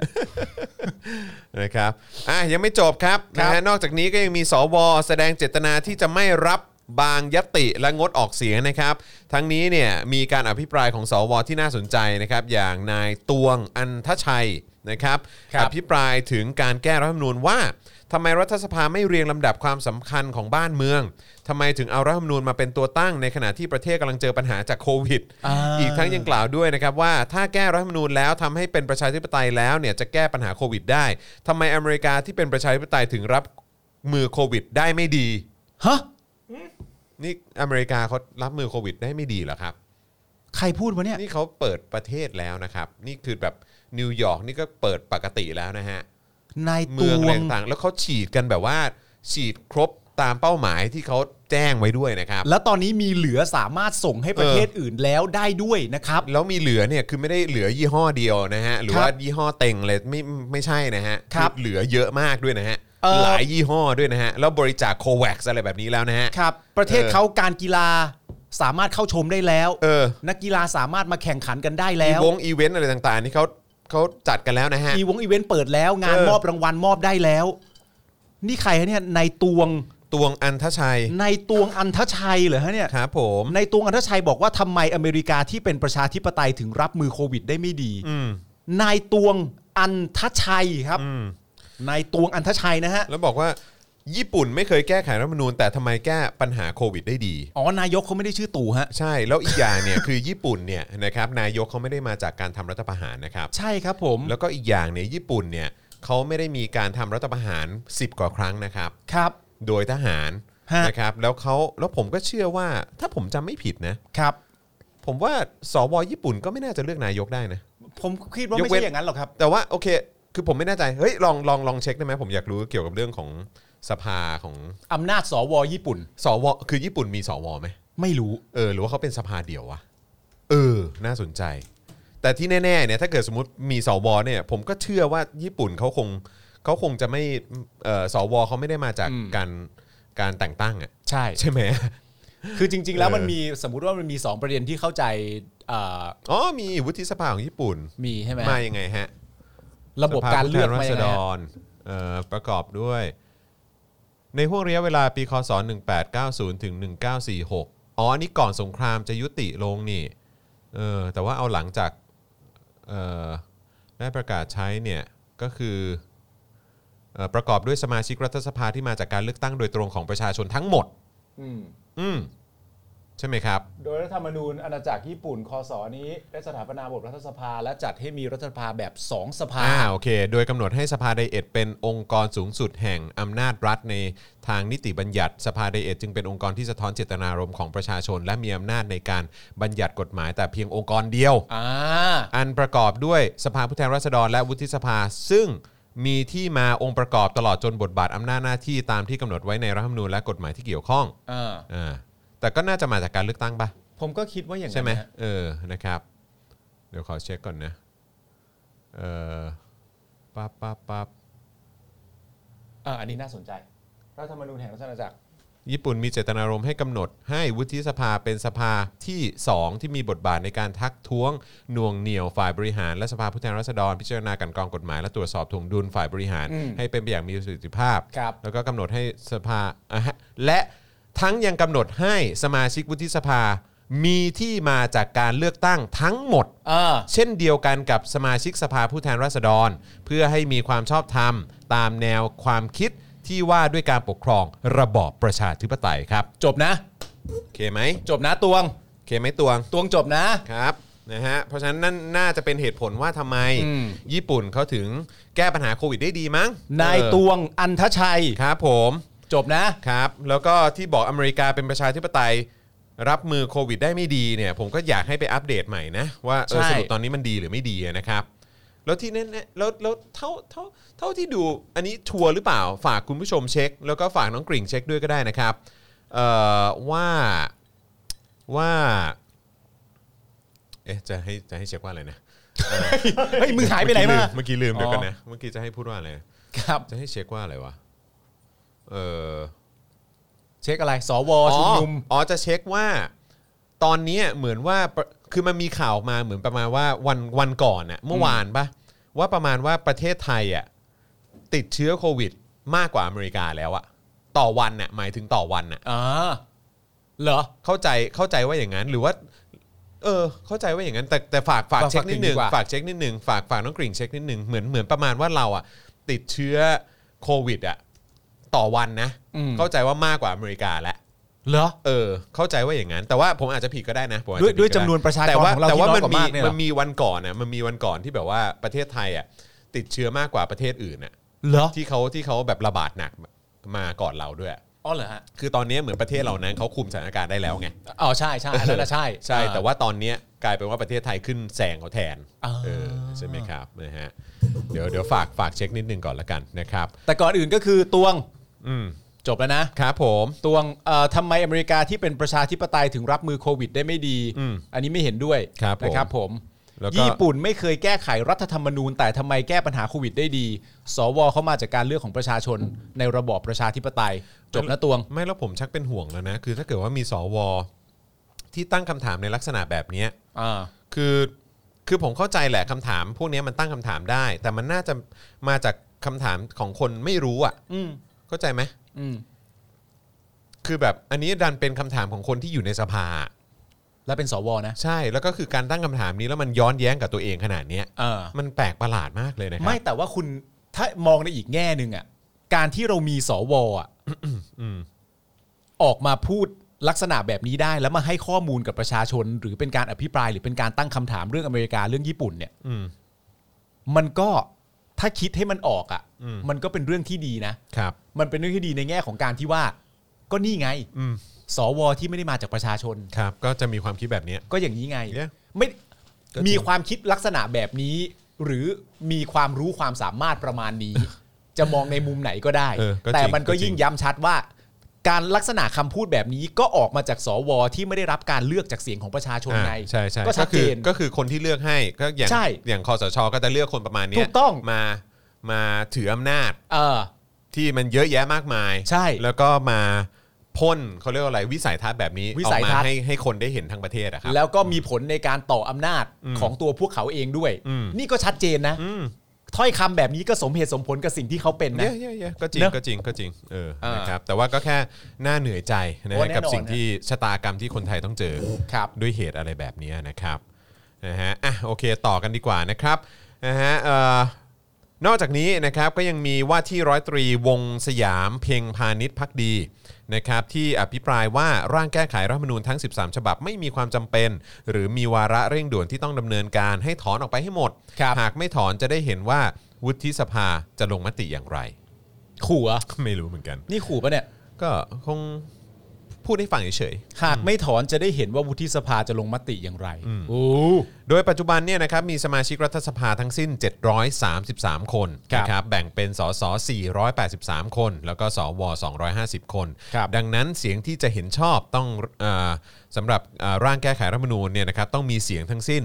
367 เสียงขึ้นไป ครับ และในจำนวนดังกล่าวต้องมีเสียงสวเห็นชอบด้วย ไม่น้อยกว่า 84 เสียงครับ ก็หนึ่งในสาม ใช่ ทั้งนี้นะครับล่าสุดมีรายงานว่าพักเพื่อไทยมีมติให้สสพักเนี่ยนะครับโหวตรับหลักการร่างแก้ไขรัฐธรรมนูญทั้ง 13 ฉบับนะครับ โอเค รับหมดเลยเหรอ รับหมดเลย แปลว่าก็รับของพปชรด้วยสิ เอ้ย มันก็ต้องมันก็ต้องทำให้มันไม่น่าเกลียด ครับผม นะฮะ กูก็ไม่รู้ว่าเกมนี้เขาเล่นกันยังไง ครับผมนะฮะ รับ โอเค ทั้งหมดก็คือรับของพลังประชารัฐด้วย ครับผม แต่ว่าในแง่ของพวกสิทธิเสรีภาพแล้วก็ปากท้องของประชาชนปะเขาเขาอาจจะเน้นในแง่พวกนั้นปะ ก็คงไงมั้งอืมตามสไตล์เขา โอเค นึกถึงประชาชนก่อนอยู่แล้วแหละ ประชาชนเป็นอันดับหนึ่งครับ ครับ ประชาชนคือชาติ ชาติคือประชาชน เขาเห็นเรื่องนี้เสมออยู่แล้ว ครับ เหนื่อยใจ เหนื่อยไหม สิ่งที่เธอทำ อยู่ อุ้ยอุ้ย พี่หนุ่มนี่จะโดนทั้งวัน เนี่ยวันนี้พี่หนุ่มโดนทั้งวันแน่ คิดถึง คิดถึงอันนี้เป็นความชื่นชอบส่วนตัว ๆ ไม่ได้เจอนานแล้วพี่เออ ใช่ ครับผมคิดถึง นะครันะบพี่อืมครับ นะ ผม ไม่เชื่อในยุคหนึ่งนะพี่หนุ่มก็อยู่ดีก็ขึ้นมากลายเป็นคนที่แบบปึ้งแล้วก็เป็น ตอนนั้น การ ตอนนั้นก็เคยคิดนะว่าเออแบบเฮ้ยมันเป็นไปได้ไหมถ้าถ้าเอ่อพี่หนุ่มเขาจะมาจัดรายการคู่กับพี่หยุทธอะ อ๋อใช่เราก็เคยพูดกัน เนอะเออ รก็ แต่ว่า เคยพูดกัน แต่พอมานั่งคิดดูแล้ว ไม่ได้เนอะมันมันดูมันดูเขาเรียกว่าอะไรอะมันมันสตาร์ทั้งคู่ไหม มันสตาร์ทั้งคู่แล้วก็เหมือนอารมณ์ประมาณว่ายังยังมองไม่เห็นความจำเป็นว่าจะต้องมาอยู่ร่วมรายการเดียวกันทำไม อืม เพ เพ ราะ ราะ ว่า ว่า คน เพราะมันก็คล้ายๆ คุณกิตติเสียงหาปัดใช่ไหม ใช่ เออตอนนั้นที่แบบว่าเออแล้วเราก็ได้เห็นแบบนานๆครั้งแบบเวลาอ่ะอย่างสมมติตอนเลือกตั้ง อ่า ะก็จะเห็นคุณสรยุทธ์กับ ก็จะ คุณ มารวมกัน มารวมกันนะ อ่า แต่ว่าแต่ว่าคือถ้าทุกวันมันก็แบบเออมันก็มัน อ่ามั มันต้องเป็นรวมการเฉพาะกิจจริง ๆอ่ะ ใช่ เพราะว่าเพราะว่ามันมีความรู้สึกว่าเอ่อคนเดียวก็อยู่แล้วไง อ่าอ่า เพราะฉะนั้นก็ไม่มีความจำเป็นที่จะต้องมาจัดรายการ เออ ร่วมกัน เพราะว่าในคนเดียวก็เนื้อหาก็ค่อนข้างจะครบถ้วนอยู่แล้ว ใช่ นะ ใช่ ครับ ใช่นะครับผม เฮ้ย ะ วันนี้คุณมีคนบอกว่าใส่เสื้อตัวเดียวกับคุณจรเลย อ้าวเหรอครับเออถ่ายรูปส่งมาให้ดูบ้างก็ได้นะ หรือ ครับ ถ่ายรูป ผม ลง IG ลงอะไรอย่างเงี้ยก็แท็กมาได้นะครับ ครับ นะฮะ ผม ก็อยากอยากเห็นครับนะครับ ครับ ผมชอบอยู่แล้วนะครับอยาก ถ้าใส่ จะเห็นคนใส่เสื้อเยอะ ถ้าใส่ไปให้สวดูก็ถ่ายรูปร่วมกับสวมาให้ดูด้วย ครั ก็ บ ได้ ผม นะครับ ๆ จะมีใครใส่ไปนี่เปล่าวะมีใคร เออ ใส่ไปแบบไปยื่นหนังสือให้ศิระไหม ก็อยู่ที่ว่ายื่นที่ไหน อ๋อยื่นอยู่ที่ว่ายื่นที่ไหนใช่ไห ถ้าสมมติว่ายื่นกลางม็อบ ครับ กลางกลางกลุ่มผู้ชุมนุม ครับ คุณศิระก็จะมีท่าทีปกติ อ่ะครับ ก็ ผม จะรับร่างไป ครับ นะครับผม นี่สวเป็นนี่เท่าที่ผมอ่านมานี่สวเป็นผู้ถูกกระทำมากเลยเนอะ อืม เขามีความรู้สึกนั้นจริงๆไหม ก็ตามสไตล์เขาอยู่แล้ เน ว อะ เขาก็คิดอย่างนั้นแหละ เขามีความรู้สึกว่าเฮ้ยทำไมพวกฉันที่ได้รับเสียงจากประชาชนถึงต้องมาถูกข้อคอรหาเยอะแยะมากขนาด อะไรแบบนี้อืม ทั้งทั้งๆที่ในความเป็นจริงสสต่างหากหรือเปล่าที่เป็นคนที่ไม่ ดี โอ้ ครับ โอเค โอเค ไม่เป็นไร เอาเลยอืม แต่ก็อืม ก็อึมนะอึ ก็ ม อืมก็อืมจริงๆอ่ะได้ฟังแต่ละประโยคที่เขาพูดกันมา ครับ คือมันเหมือนประเด็นว่าคนกำลังพูดถึงถึงอย่างที่บอกพูดถึงเรื่องคุณน่ะ อืม ว่าเฮ้ยผมมีความรู้สึกว่าคุณไม่ต้องมีอำนาจเท่านี้ ครับ มันไม่มีความจำเป็นที่คุณต้องมีอำนาจเท่านี้ อืม เพราะมันเป็นประเด็นที่เข้าใจง่ายๆว่า ไม่ไม่ได้มาจากเสียงของประชาชนอำนาจน้อย อืมอืม มาจากเสียงของประชาชนอำนาจเยอะ อืม เข้าใจลักษณะง่าย ๆ เป็น ครับ เป็นประมาณแบบนี้ ครับ แต่อันเนี้ยไม่ได้มา อืม แต่โหวตนายกได้ด้วยเนี่ย ใช่ มันก็จะมีเรื่องน่าแปลกใจ แล้วพอมีคนไปติดว่า เฮ้ยผมมีความรู้สึกว่าที่มาของคุณกับอำนาจของคุณไม่สอดคล้องกันนะ อืม แล้วคุณที่เป็นคนถูกกล่าวหาหรือพูดถึงอ่ะ อืม สามารถตอบกลับมาได้ว่าไม่ผมว่าผมอำนาจเท่านี้ยอดเยี่ยม แล้ว มันไม่ใช่มึงหรือเปล่าที่มีสิทธิ์พูดอ่ะ ไม่แล้วคือมันเป็นมันมันไม่ใช่ของที่คุณจะได้แบบเหมือนโดยชอบทำเข้าใจไหม ใช่ คือมันมันมันเป็นของที่มันมีความสำคัญมากกว่าคุณนะคือหมายถึงอำนาจนะ ใช่ใช่ อำนาจเนี่ยมันมีอะไรที่มันที่มันสำคัญมากกว่าที่มันยิ่งใหญ่กว่าคุณเนี่ย อืม แล้วคือการที่คุณจะได้มาซึ่งอำนาจขนาดนั้นเนี่ยหรือความ เออ รับผิดชอบขนาดนั้นเนี่ยมันมันต้องได้รับการยินยอม อืม จากคนส่วนใหญ่ในสังคมเนอะ ที่มาต้องไม่ใช่แบบนี้ เพราะมันเป็นของส่วนรวมอะ ใช่ เออนะครับแล้วการที่แบบว่าไม่ไม่ไม่ไม่ไม่อันนี้อันนี้โอเคแล้วอันนี้ถูก เออ ต้องแล้วอะไรอย่างเงี้ยเออผมรู้สึกว่ามันแบบเฮ้ย ตลกนะ เกินไปนิดนึงเออ มันตลกนะมันดูหวงอ่ะ อืม ดูเป็นคนขี้หวง หรือแบบอ่าโอเค แต่คือโอเค อย่างไอ้ไอ้ไอ้ประเด็นที่คุณจะมาบอกว่าเออแบบเนี้ยเราก็มาจากเอ่อการทำประชามตินะ งั้นคุณก็ดันให้เต็มที่ไปเลยว่าเอองั้นก็ประชามติคำถามใดก็ตามก็ต้องให้ถามได้อะ ใช่ จะเป็นแบบเอาจะเอารัฐธรรมนูญฉบับใหม่ทั้งฉบับ อืม ประชาชนต้องการอย่างนั้นไหม เออ คืออันนั้นอันนั้นประชาชนก็ก็คือสวก็ควรจะช่วยดันให้ ใช่ ใช่ไหมฮะหรือว่าเรื่องของการปิดสวิตช์ อืม อำนาจสวอย่างเงี้ยคือคุณก็ต้องดันให้ประชาชนสามารถสามารถทำประชามติและตอบได้ เอาให้เคลียร์ๆไปเลยดีกว่า ใช่ ใช่ไหม ก็ไปทำลักษณะนั้น เพราะว่าถ้าสมมติว่าคุณมีความรู้สึกว่าถ้าคุณจะอ้างเสียงจากประชาชนน่ะ อืม คุณก็ต้องฟังเสียงจากประชาชนจริง ๆ นะ ใช่ คือ เอาง่ายๆสสมมติว่าณตอนนั้น แล้วคุณบอกว่าฟังเสียงจากประชาชนคือประชาชนสมมติเล่นๆเลยว่าทั้งประเทศ อืม มีความรู้สึกเห็นดีเห็นงามกับสวชุดนี้ อืม แต่ณตอนนี้หลังผ่านการเห็นการทำงานมาประชาชนรู้สึกเปลี่ยน อืม รู้สึกไม่เหมือนเดิม อืม คุณก็ต้องฟังเสียงเขาอีกดิ อืมใช่ ทำไมคุณ ต้องย้อนกลับมาใช้คำพูดของคุณนวัดอีกครั้งหนึ่งนะครับว่า คุณจะเอาแค่อะไรนะ อย่าพูดแต่ตอนที่คุณได้สิครับ อ่าใช่ใช่ ตอนที่คุณได้คุณก็เอาจังเลย อืม ตอนที่คุณกำลังจะเสียคุณก็ไม่เอาแล้วไม่พูดถึงแล้ว ใช่ มันใช่เหรออื ไม่ได้นะฮะ อื ไม่ได้ นะครับ จริง ๆ นะครับ เห็นมีคนบอกว่ารถน้ำมาแล้วเหรอครับ อ๋อเหรอฮะ อืมนะฮะเอ่อมาตรงบริเวณไหนครับ มาตรงมาตรงเอ่อปทุมวันปะ ครับ ตามสไตล์เขาอยู่แล้วอะเนาะอืมนะครับ เสื้อแบบพี่หนูก็อยากใส่แต่ผ้าแต่ป้าแถวบ้านที่อังกฤษเป็นคนไทย ใส่เสื้อรูปอะไรนะ นั่งแมวนั่งชูมือ น่ารักน่ารักยังคิดว่าทำไมแมวชู 3 นิ้วโกรธหนูอีก ว่าว่าชังชาติอ๋อครับผม นี่ที่อังกฤษเหรอครับ ที่อังกฤษเหรอครับ คือผมว่า อืมทำไม แล้วแล้วทีนี้ ก็ไม่คือคุณทีโมก็ใส่ไปสิครับ แล้วทำไมจะต้องไม่รู้ก็ก็แล้วแต่เนอะไม่รู้คือผมก็จะมีความรู้สึกว่า แล้วทำไมแล้วป้าเขาจะด่าเนี่ยก็คือหนึ่งโอเคป้าก็ด่าก็ด่าไปแต่คือแบบแล้วทำไมเราต้องไปแคร์หรือว่าคือเราเขาเลยกต้องพึ่งพาเขาหรือเปล่าอะไร ค เงี้ รั ย บ เออผมก็ไม่แน่ใจนะ แต่ผมรู้สึกว่าเสื้อเราจะใส่เสื้ออะไรเราก็ใส่ได้ดีวะแล้ว ครับ มึงจะมาด่าก็โอเค อยากด่าก็ด่าไป แต่คือแบบเขาก็ไม่มีสิทธิ์มาคุกคาม หรือเขาไม่มีสิทธิ์มา ใช่ อะไรเรานะอื ผม ครับ แนะนำคุณทีโมนะครับ ครับ สมมติว่าเสื้อของคุณทีโมเนี่ยนะครับ เป็นเสื้อเดียวกับที่คุณจรใส่อยู่นะตอนนี้เนี่ยนะค ค รั รับ บ ซึ่งเขียนว่าเผด็จการจงพินาศ ครับ ผมแนะนำให้คุณทีโมเนี่ยไปถามคุณป้า อืม แล้วบอกให้คุณป้าเนี่ย อ่านพร้อมกับคุณทีโม อืม และถามคุณป้าว่าคุณป้าติดประโยคไหนครับ อืม ไหนคะก็ เอ ได้ อ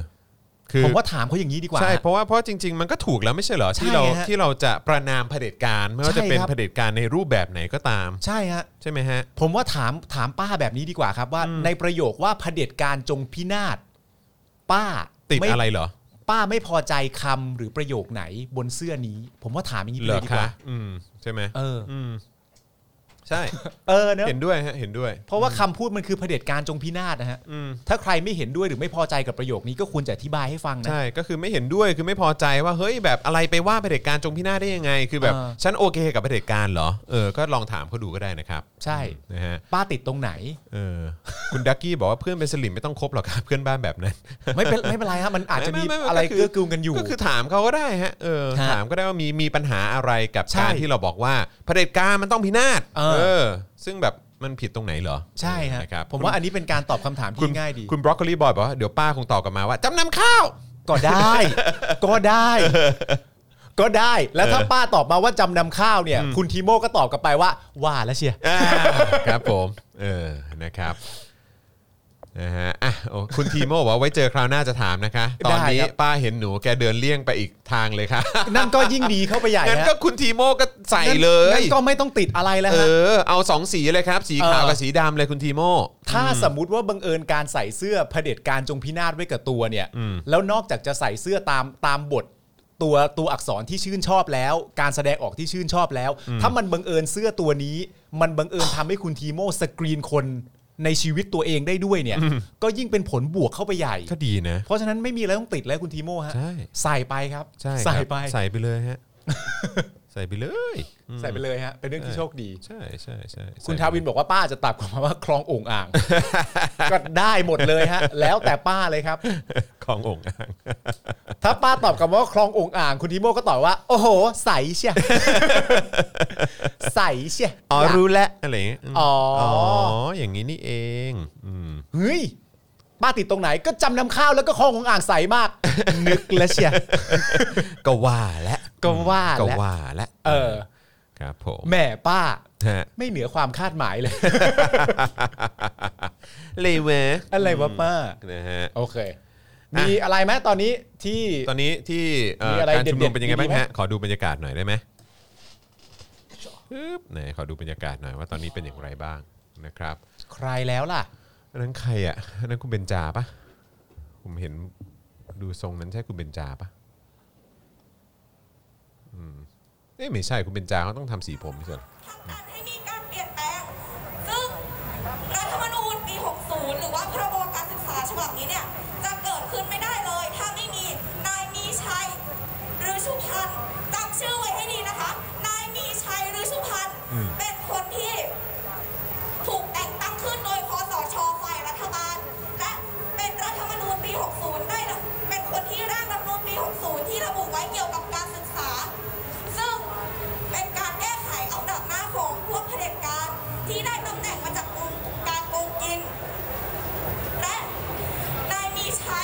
อน้องพลอย น้องพลอยใช่ไหม เออ ในคณะรัฐประหาร เป็นคนที่มาเขียนแบบเรียนที่เราไม่ต้องการ อืม เป็นคนที่เขียนทางเดินที่เด็กและเยาวชน ไม่ได้อยากจะเลือกเดินเลย อืม อันนี้เป็นการศึกษาแล้วนะ อ่าใช่ ครับผม นะครับอ่ะโอเค ที่เด็กและเยาวชน นะครับ ต้องเดินใน น้องพลอยนะครับอ๋อโอ้โห นี่พอปิดหน้าแล้วอะไรต่างๆ นี่จำ ไม่ได้เลยนะ เนี่ย เออ นะครับ นะฮะ แต่ว่าก็เห็นวันก่อนเอ่อก็มีการแชร์กันอยู่นะ ครับ ในเรื่องของเออพรบการศึกษามันถ้าเกิดจะไม่ผิด ซึ่งจริงๆก็มีแบบเอ่อที่เสนอโดยทางก้าวไกลด้วย อืม นะครับ ซึ่งเอ่อกลายเป็นว่าเหมือนโดนปัดตกไปนะครับ โดยประยุทธ์จันทร์โอชา ประยุทธ์จันทร์โอชาเป็นคนปัดตกนะฮะ เออเข้าใจว่าอย่างนั้นนะเพราะเห็นเพราะเห็นเขาโพสต์อยู่ในโพสต์เอ่อโพสต์อยู่ในเอ่อแชร์ข่าวกันอยู่ ครับ นะครับนะว่าเหมือนแบบทางนายกปัดตกไป แล้วตอนนี้ก็จะเหลือแต่ร่างหรืออะไรสักอย่างที่เป็นของทางพลังประชารัฐมั้งถ้าเกิดจะไม่เออหรือหรือเป็นของรัฐบาลเนี่ยแหละ ครับ เออนะครับก็ ก็นั่นแหละครับ ก็ไม่แปลกใจว่าทำไมประชาชนจะไม่พอใจนะครับ ครับผม นะฮะอ่ะโอเคนะครับเดี๋ยวเราจะเข้าข่าวกันต่อ แต่ผมจะไปเข้าห้องน้ำก่อน อ่ะเชิญ ครับ ข่าวต่อไปของเราบอกไปคร่าวๆก่อนนะ ก็ ครับ คือประธานสภาเห็นชอบแล้วนะครับ ร่างแก้ไขรัฐธรรมนูญกลุ่ม resolution นะครับรอแค่ครบ 50,000 ชื่อ ซึ่งตอนนี้ก็ใกล้แล้ว ใช่นะครับ แล้วเดี๋ยวเราจะกลับมาเกี่ยวกับประเด็นเจ้ากรมสวัสดิการฐานบกยอมรับนะฮะว่าประยุทธ์อยู่บ้านพักหลวงจริง ตั้งแต่ปี 55 แล้วนะครับ แล้วก็มีประเด็นรวบอดีตทหารเกณฑ์กราดยิงนะครับ ที่โรงพยาบาลสนามอ่าปทุมนะครับ แล้วก็ที่เอ่อยิงพนักงานสะดวกซื้อเสียชีวิตด้วยนะครับนะฮะ ครับ เดี๋ยวเราจะมาอัปเดตข่าวคราวนี้กัน แล้วก็แน่นอนก็ต้องมาอัปเดตประเด็นเรื่องของโควิดกันด้วยนะครับก็เดี๋ยวติดตามกันด้วยนะครับ แต่ว่าตอนนี้เดี๋ยวฝากคุณปาล์มดู ได้ แล ครับ คุณผู้ชมแป๊บหนึ่งนะครับ ครับ ผ ผม ม วิ่งเข้าห้องน้ำแป๊บหนึ่งนะครับ อ่า นะฮะ เจ็ด อ๋อ หมื่น เจ็ดหมื่นแล้วเอ้ เฮ้ยเดี๋ยวจริงเหรอ เดี๋ยวอัปเดต เดี๋ยวเดี๋ยวผมอัปเดตอีกทีหนึ่งนะครับ อยากรักชาติแต่ชาติไม่รักเราก็เศร้าใจแฮะ เอาแล้วครับ คุณผู้ชมครับ ณตอนนี้นะครับ คุณจอห์นวินยูนะครับผมซึ่งถูกประยุทธ์ฟ้องผ่านมาทางอภิวัตขันทอง ก็ได้เดินออกจากห้องไปแล้วนะครับทำไมต้องชื่อมันยาวขนาดนั้นเลยวะกรุณาอย่าเรียกมันว่านายกครับ ให้เรียกว่าอะไรดีครับ มีมีอะไรมีคำอะไรแนะนำให้ให้เรียกนายกของเราณตอนนี้ไหมครับเดี๋ยวผมจะลองพิจารณาดู เพื่อนฝรั่งถามหนูว่าพี่จอนคือใครหล่อดาราเหรอ นั่งโปรโมทหนังหรือเปล่า แล้วก็เลยบอกเขาว่าคุยเรื่องการเมืองจ้า นี่เอ้ยเรียกว่าขยะ กูว่าอันต่อไปแรงหมดแน่นอน ดูแล้วดูแล้วอันต่อไปแรงหมดแน่นอนนะครับผม ผมจะเลือกอ่านอันที่ เจ็ดหมื่นสามรายชื่อแล้วเหรอ เมื่อคืนยังสี่หมื่นกว่าๆอยู่เลย ไหนดูสิเจ็ดหมื่นสามพันยี่สิบเอ็ดแล้ว เย้ ดีใจจังเลยอ่าโอ้โหโอ้โหโอ้โหอ่าโอ้โหโอ้โหพี่ปาล์มย้อมสีผมเหรอ ใช่ครับ ใช่ย้อมสีผม อุ้ยอุ้ยย้อมสีผมมาครับ อุ้ยอุ้ยจานโอเลี้ยงโอ้โห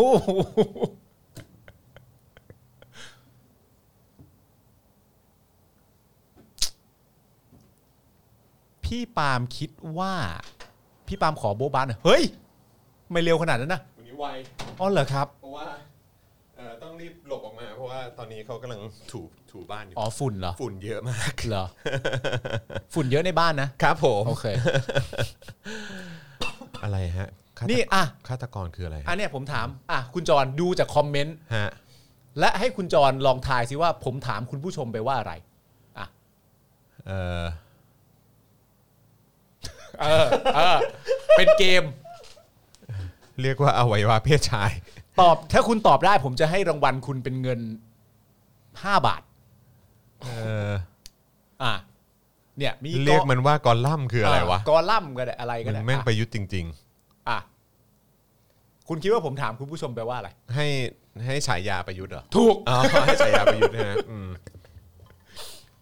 เมื่อกี้เห็นมีศิระด้วย ก็เลยงง เออ หรือว่าศิระสี่คูณร้อยนั่นมันเกี่ยวอะไร เออ เห็นคอมเมนต์ไง ถูกต้อง ถูกต้อง นะครับนะฮะที่สกายวอล์กอาจารย์สีโร่แกไปจัดรายการ Overview ที่นั่นแล้วครับ พี่ปาล์มพี่จอน ครับ อ่า ผม ครับผม อาจารย์สิโรธเขา ไปอยู่เสมออยู่แล้ว ตา นะ มสไตล์ของอาจารย์วิโรจน์อยู่แล้วนะครับ นะครับ นะฮะแต่วันนี้คือพอมานั่งคิดดูเมื่อสักครู่นี้ที่เห็นน้องพลอยใช่ไหมเขาขึ้น อืม พูดเนี่ยก็รู้สึกว่า อืมเนอะ ครับ ก็แบบเราเราสำหรับผมอะผมรู้สึกว่าเรามีความหวังได้อยู่แล้วอะเพราะ ดูสิ เด็กลงทุกวันเนี่ย ใช่ คนที่ออกมาพูดอะ ใช่ เออ ซึ่งเป็นเรื่องที่งดงามมากนะ ใช่ อืม เออ ก็คือแบบว้าวแบบว่า เด็กๆรุ่นใหม่นี่คือแบบ ตื่นแล้วจริง ๆอะ ตื่นแล้วจริงๆฮะมันเป็นเรื่องที่เอ่อน่ากลัวนะครับ แล้วก็น่ากังวลต่อฝ่ายที่พยายามจะยึดติดกับอำนาจ ครับ ที่ตัวเองเคยมีมา อืม เพราะว่าโดยปกติแล้วเนี่ย ในแง่ของเจเนอเรชันน่ะคุณคุ้นเคย อืม ว่าคุณน่ะต้องต่อสู้กับเจเนอเรชันไหนใน อืม ยุคสมัยเก่าๆก่อน อืม ๆแต่ณตอนเนี้ยอยู่ดีๆ วันหนึ่งคุณก็ต้องมาต่อสู้กับเด็กนักเรียนที่เขาตื่นเร็ว ใช่ ที่เขารู้เร็วและเขาก็สนใจเร็ว เพราะฉะนั้นมันเป็นเรื่องที่เขาไม่คุ้นเคยแน่ อืมอืม ๆ คาดเดาไม่ได้ว่าปกติกูรู้อายุนะว่ากูต้องต่อสู้กับใครบ้างอะ อืมอืม แต่ปัจจุบันอยู่ดีก็มี นั่นแปลว่า คนที่ไม่เห็นด้วยกับคุณน่ะ มันก็เพิ่มจำนวนมากขึ้น เพราะว่าแกลบของอายุมันก็ไล่ลงมาเรื่อย ถูกถูก ๆ คุณก็งงกับเรื่องพวกนี้ ผมเชื่อว่าอย่างนั้น ไม่แล้วความความคุ้นเคยของคนบางคน หรือคนบางประเภทที่แบบว่า แบบ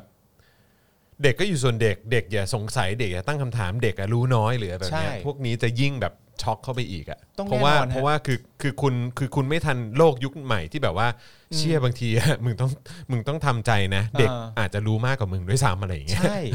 แล้วมันเป็นเรื่องที่น่าตลกไหมฮะที่ผู้ใหญ่บางคนที่เป็นสลิมเนี่ยยังสามารถไปถามเด็กได้ในสถานการณ์ณปัจจุบันนี้ว่าน้องเสียภาษีหรื อเปล่า ไอ้เหี้ยมึงต้องเขลาขนาดไหนวะ ใช่ มึงต้อง จริ เขลาขนาดไหนว่าไปคุยกับเด็กนะตอนนี้แบบน้องเสียภาษีหรือเปล่า เออ เนี่ยเห็นมา เออ ภาษีกูภาษีกูน้องเสียภาษีหรือเปล่า เออเออเอโอ้อ โห อืมใช่ใช่ใช่จริง ชีวิต จริง เนอะ จริงจริง ชีวิตนะ เนี่ยอือฮึ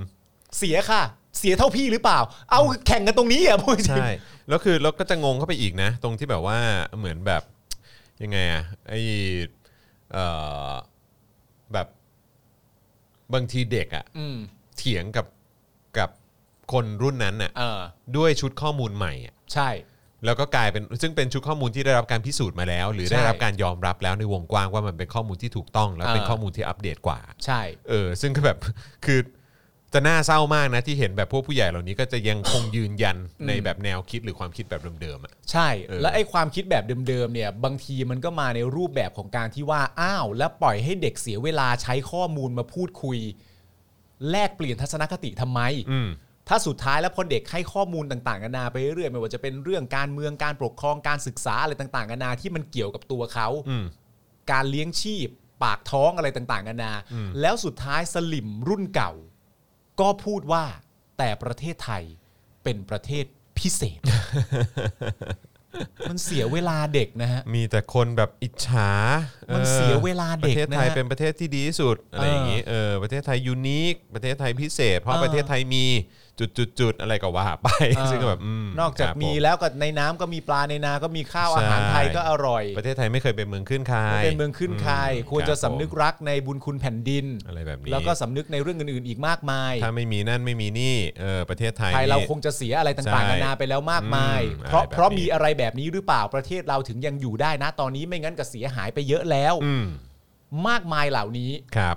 แล้วเด็กก็ให้ข้อมูลชุดใหม่มาว่าประชาธิปไตยที่ผม หรือชั้นหรือดิฉันพบเจอนะตอนนี้ที่แท้จริงที่เราเห็นได้อย่างรวดเร็วมันเป็นรูปแบบนี้ อืม แต่ประเทศไทยในสายตาสลิมก็ยังคงเป็นประเทศที่พิเศษอยู่ดี ใช่ เสียเวลาเด็กนะฮะ เสียเวลาจริงๆ เสียเวลาเด็กจริงๆนะฮะ อืมอืม แล้วมันก็เลยไม่น่าแปลกใจตามมาว่าแบบเด็กได้แต่มองแล้วก็แบบโห เออ ไอ้เชี่ยแล้วไอ้เรื่องประเด็นเรื่องมารยาทเนี่ย กูควรจะใช้กับทุกคนหรือแค่บางคนวะ เออ อะไร เออเออใช่ใช่ใช่โอ้ยเหนื่อยฮะ แต่ว่าแต่แต่อย่างไรก็ตามนะฮะ ก็คือเวลามันอยู่ข้างเราด้วย ใช่ นะ ค ค รั รับ บนะแล้วก็เห็นคนรุ่นใหม่ที่เติบโตขึ้นมาก็จริง ๆ เราก็แข็งแกร่งมากขึ้น อืม ตลอดเวลาอยู่แล้วนะครับ ด้วยข้อมูลและอะไรต่างๆ ที่มันแบบว่าที่มันอัปเดตกว่า คือ ครับ ติดอาวุธครบมืออะ ใช่ นะครับ ซึ่งผมก็รู้สึกว่าเออแบบมันช่างเป็นเรื่องที่ดีเหลือเกิน ดีนะฮะ ดีมาก อันนี้ ดีมาก เป็นเรื่องที่เขาเรียกว่าอะไรนะ เยียวยาจิตใจ อืม คนรุ่นเรา ใช่ แล้วก็คนรุ่นก่อนหน้าเราไปอีก ครับ ที่เห็นเด็ก อืม ติดความรู้ให้ตัวเองแบบเนี้ย ใช่ใช่ ดี ใช่ ดีนะฮะ ใช่ ดีจังเลย อันนี้ต้องใช้คำว่าติดติดอาวุธจริงๆ ติดอาวุธ โเค ติดอาวุธ ขอขอใช้ความเป็นเอ่อแนวรบนิดนึง ทหารเหรอ เออแบบแบบแนวทหาร มึงจะต่อสู้สงครามโควิดปะ แต่ว่าอันนี้ติดอาวุธทางความรู้ โอ้โหเท่เป็นบ้า อุ้ยอุ้ย อุ๊ยอุ๊ยอุ๊ยอุ๊ย ขอโทษด้วยนะฮะ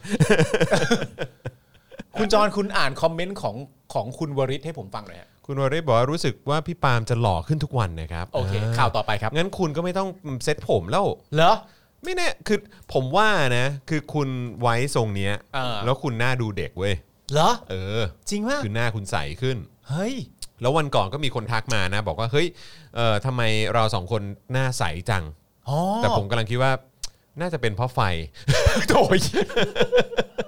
แล้วก็ไฟหน้าจอคอมด้วย ไม่ เออไฟหน้าจอคอมตอนนี้ก็แบบว่า อืม ไม่ขายของอะไรไม่มีของขายอะไร เลยเหรอที่เราหน้าใสขนาดนี้ เพราะว่า ไม่ไม่ นี่ไม่มีเลยเหรอ ไม่มีฮะไม่มี ไม่มี ไม่มี ต่อ คิดว่าคิดว่าน่าจะเป็นเพราะหน้าจอคอมแบบสะท้อนขึ้นมา ส่วนของคุณก็มีเบ้าไงกระดาษ อ๋อ สี ใช่ ขาว ใช่ใช่ ช่วยเบ้าให้หน้าใส นะครับนะฮะอ่ะโอเคนะครับ แล้วเป็นไงบ้างบรรยากาศตอนนี้ที่เอ่อที่สกายวอล์กฮะขอดูบรรยากาศสกายวอล์กหน่อยอ่าอ๋ออา นะครับอ่ะนี่ก็เป็นอีกหนึ่งหนุ่มนะครับที่ โอ้โดนเรื่องของ1นึไปด้วยเหมือนกันนะครับไหนขอฟังขอฟังคร่าวๆนิดนึงได้ไหมฮะ เดี๋ยวอีกสักครู่หนึ่งเราจะเข้าประเด็นประยุทธ์อยู่บ้านพักหลวงแล้วนะฮะ ถ้าพี่น้องยังสู้กับ นี่แนวร่วมธรรมศาสตร์นะฮะ ใช่ ผ ครั ม บ บอกเลยว่าเราคือเพื่อนกัน เราจะสู้เพื่อล้มระบอบศักดินาให้หายไป ข้อที่สามสิ่งที่ผมพูดนั้น คือสิ่งที่สากลโลกเขาเป็นกัน ผม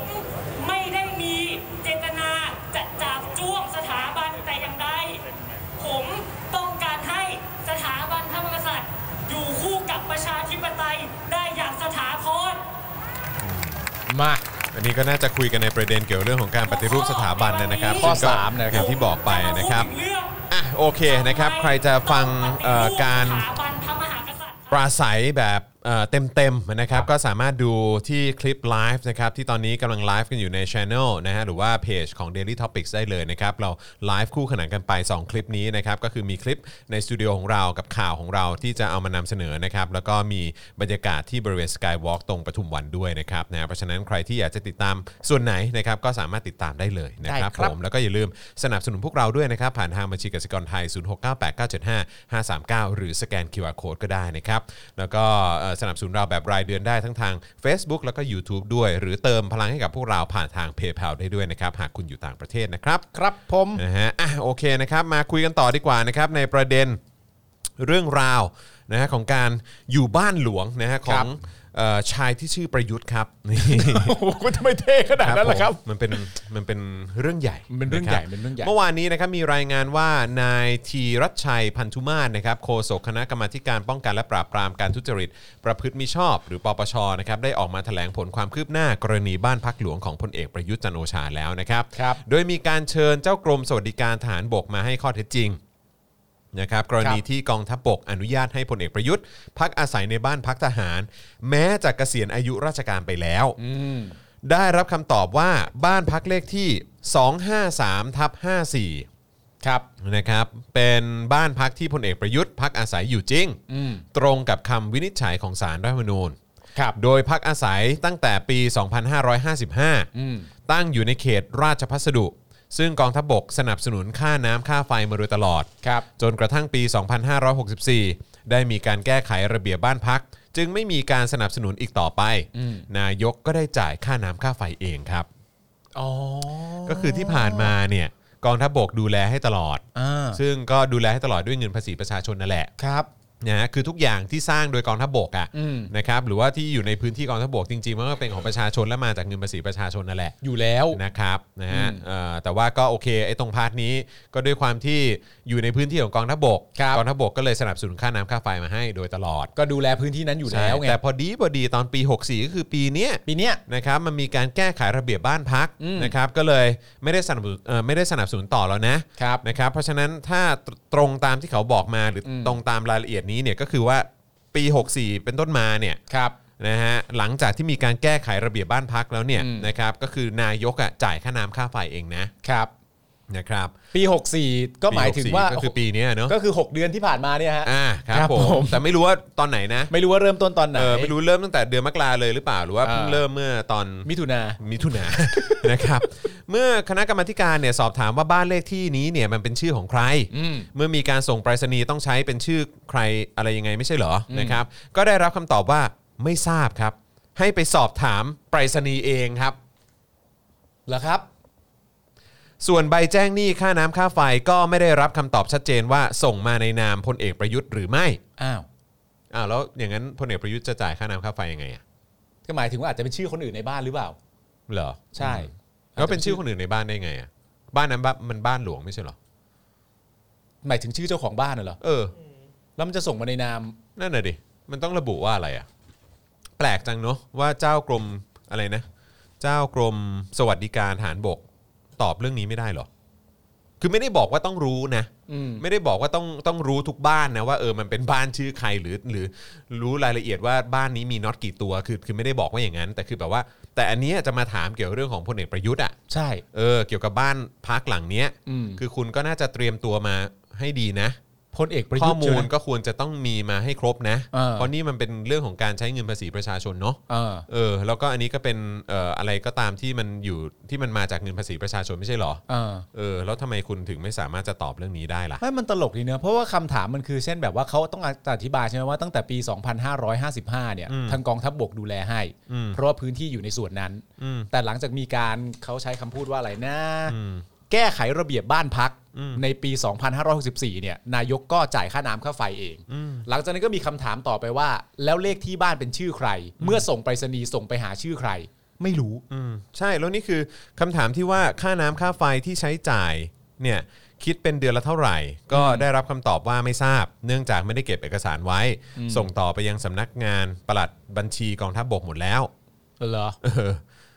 โดยกมทก็ให้สัมภาษณ์กับสื่อนะครับว่าที่ผ่านมาเวลาสอบสวนหน่วยงานที่เกี่ยวข้องกับเรื่องนี้เนี่ยมักจะตอบว่าไม่ทราบได้ส่งให้หน่วยงานอื่นแล้ว และให้สอบถามต่อไปเรื่อยๆ หากนายกรัฐมนตรีคิดว่าตัวเองสุจริตไม่ได้รับผลประโยชน์จากบ้านพักหลวงเหตุใดข้าราชการ หรือรัฐรัฐวิสาหกิจต่างๆ ที่เกี่ยวข้องถึงไม่ตอบตรงๆ อืม ซึ่งมันแปลกมากเลยนะครับ คือเราจ่ายเงินภาษีให้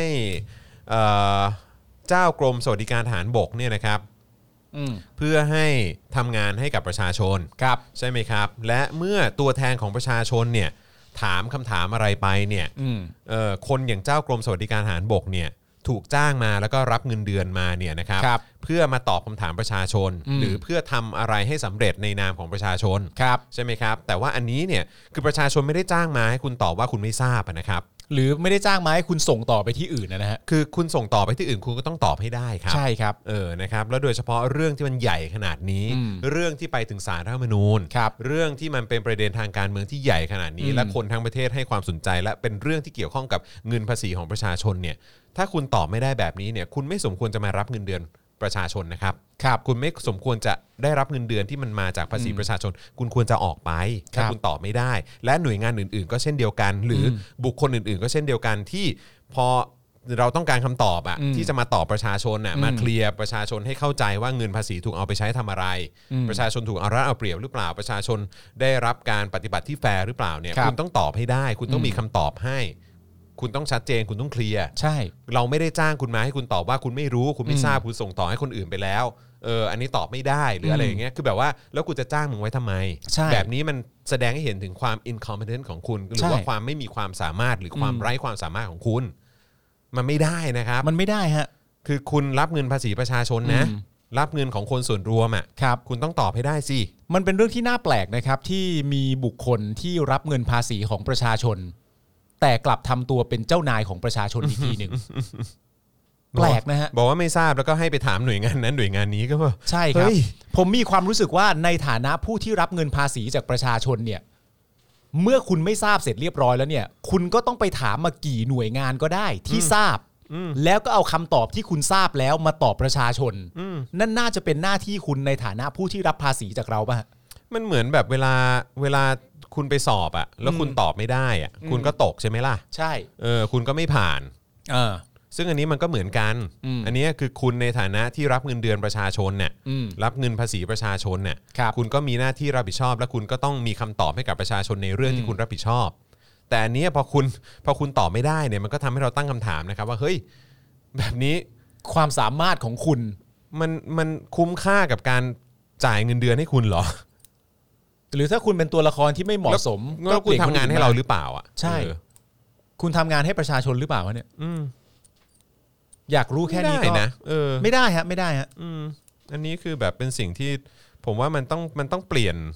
มันต้องเปลี่ยนทัศนคติกันนิดนึงนะฮะ ใช่ฮะ อันนี้มันมันเคยชินกันมากเกินไปแล้วนะว่าเออพอตอบไม่ได้ปุ๊บก็คือแบบไม่ได้ไม่รู้นู่นนั่นนี่ก็แบบง่ายๆ กันอย่างนี้เลยเหรอ แล้วเป็นกันบ่อยนะ แล้วเป็นกันบ่อยนะ เป็นกันทุกที่นะ ใช่ อันนั้นต้องโยนไปไอ้นี่ ไอ้นี่ต้องโยนไปไอ้นั่นนั่นนู่น นี่ แล้วมันไม่มีใครแม้แต่คนที่แบบว่า เอางี้ ผมสามารถกำหนดใครได้บ้างที่ยังไงก็ต้องตอบได้ทุกคำถาม คนไหนบอกผม อืม แล้วพอเป็นคนนี้เสร็จเรียบร้อยแล้ว ก็ก็ถามคนนี้ อืม แล้วคนนี้ก็ไปรวบรวมข้อมูลจากคนอื่นมา อืม แล้วก็เอาข้อมูลเหล่านั้นมาตอบประชาชนทุกคำถาม เหมือนเป็นตัวแทนจากทุกหน่วยงานที่เกี่ยวข้อง อย่างเงี้ย ได้ ไหม หูมันเป็นเรื่องที่น่าตลกมากเลยนะที่คนคนหนึงมีหน้าที่ต้องรับผิดชอบแบบว่า อ๋อคำถามนี่ฮะ ไม่รู้จริง ๆ ต้องอันนู้นฮะ แล้วผมจบแล้วนะอย่างเงี้ยไอ้เงี้ย ไร้สาระเนาะตลกมากเลยอะอืม ไทยแลนด์ ตลกจริง ๆ ครับ ไทยแลนด์ไทยแลนด์ คือแบบเคยเคยรู้สึกกันไหมว่า คือแบบเงินภาษีแม่งโคตรโคตรไม่คุ้มอ่ะที่กู ใช่ จ่ายไปอ่ะโคตรของโคตรไม่คุ้มเลยที่จ่ายไปอ่ะคือแบบ นี่มันอะไรวะเนี่ย มันเหมือนที่มึงเคยพูดนะว่า ถ้าสมมติว่าเราจะซื้อเอ่อรถหนึ่งคัน อืม เราจ่ายเงิน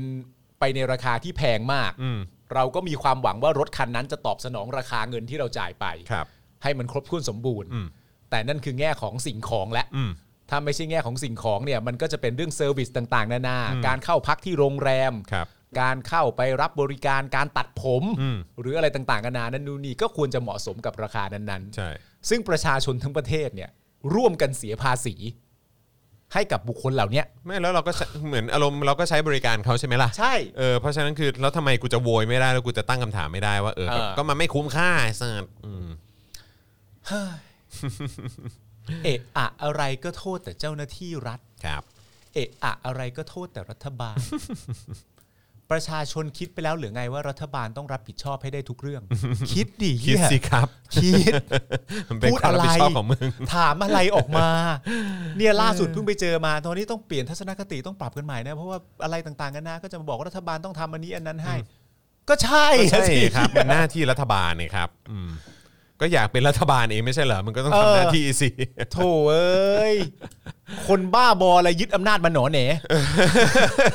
บ้าหรือเปล่า ชอบความหนอนแหนง ยึดอำนาจมันหนอแหน หนอนแหน มันเป็น มก บ้าเป็นบออะไรกันฮะเนี่ย เป็นอะไรบ้าเนี่ย ยุด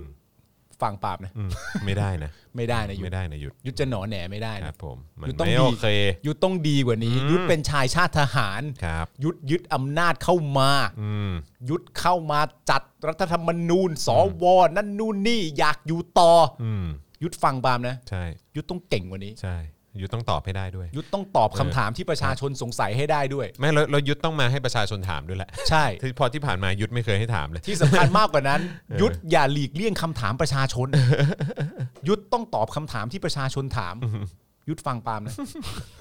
อ้าวแต่ว่าทางคณะกรรมาธิการก็บอกว่าเอ่อยังไงก็ยืนยันนะว่าจะถามไปยังสำนักงานปลัดบัญชีกองทัพบก เรื่องใบแจ้งหนี้ค่าน้ำค่าไฟ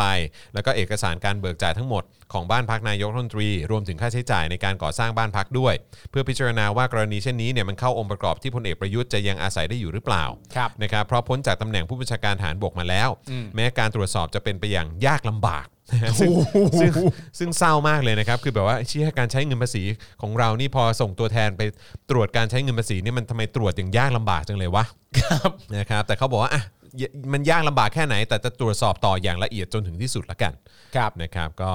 เป็นกำลังใจให้นะครับ เป็นกำลังใจให้ใครครับ ให้คณะกรรมาธิการ อ๋อ ครับ โอเคครับ ให้คณะกรรมาธิการให้ตามหาข้อมูลให้ได้ละกันนะครับมัน นะครับ เพามันก็เป็นเรื่องที่ประชาชนก็อยากรู้จริง ๆ แหละ ครับ นะครับผม นี่ไงคุณจรฮะ อะไรฮะ เฮ้ย อ่าเจ็ดหมื่นสามพันยี่สิบเอ็ดรายชื่อแล้ว ครับ นะครับ ผม นะฮะอ่ะโอเคนะครับเอ่อเอออ๋อเมื่อกี้ผมก็ลืมอ่านไอ้ข่าวเอ่อของ resolution จริง ๆ แหละ อ่าน นะครับนะพอดีข้ามไปขออภัยงั้นย้อนกลับมานิดนึง พอดีเราเอ่อเพิ่งเห็นยอดของเอ่อรายชื่อที่ลงไปกับ resolution นะครับ70,000 เท่าไหร่นะ เจ็ดหมื่น สี่พันป่ะเจ็ดหมื่นสี่พันชื่อป่ะ เดี๋ยวนะครับ สักครู่นะ นะ ค ฮะ รับ ล่าสุดตอนเนี้ยเจ็ดหมื่นสี่พัน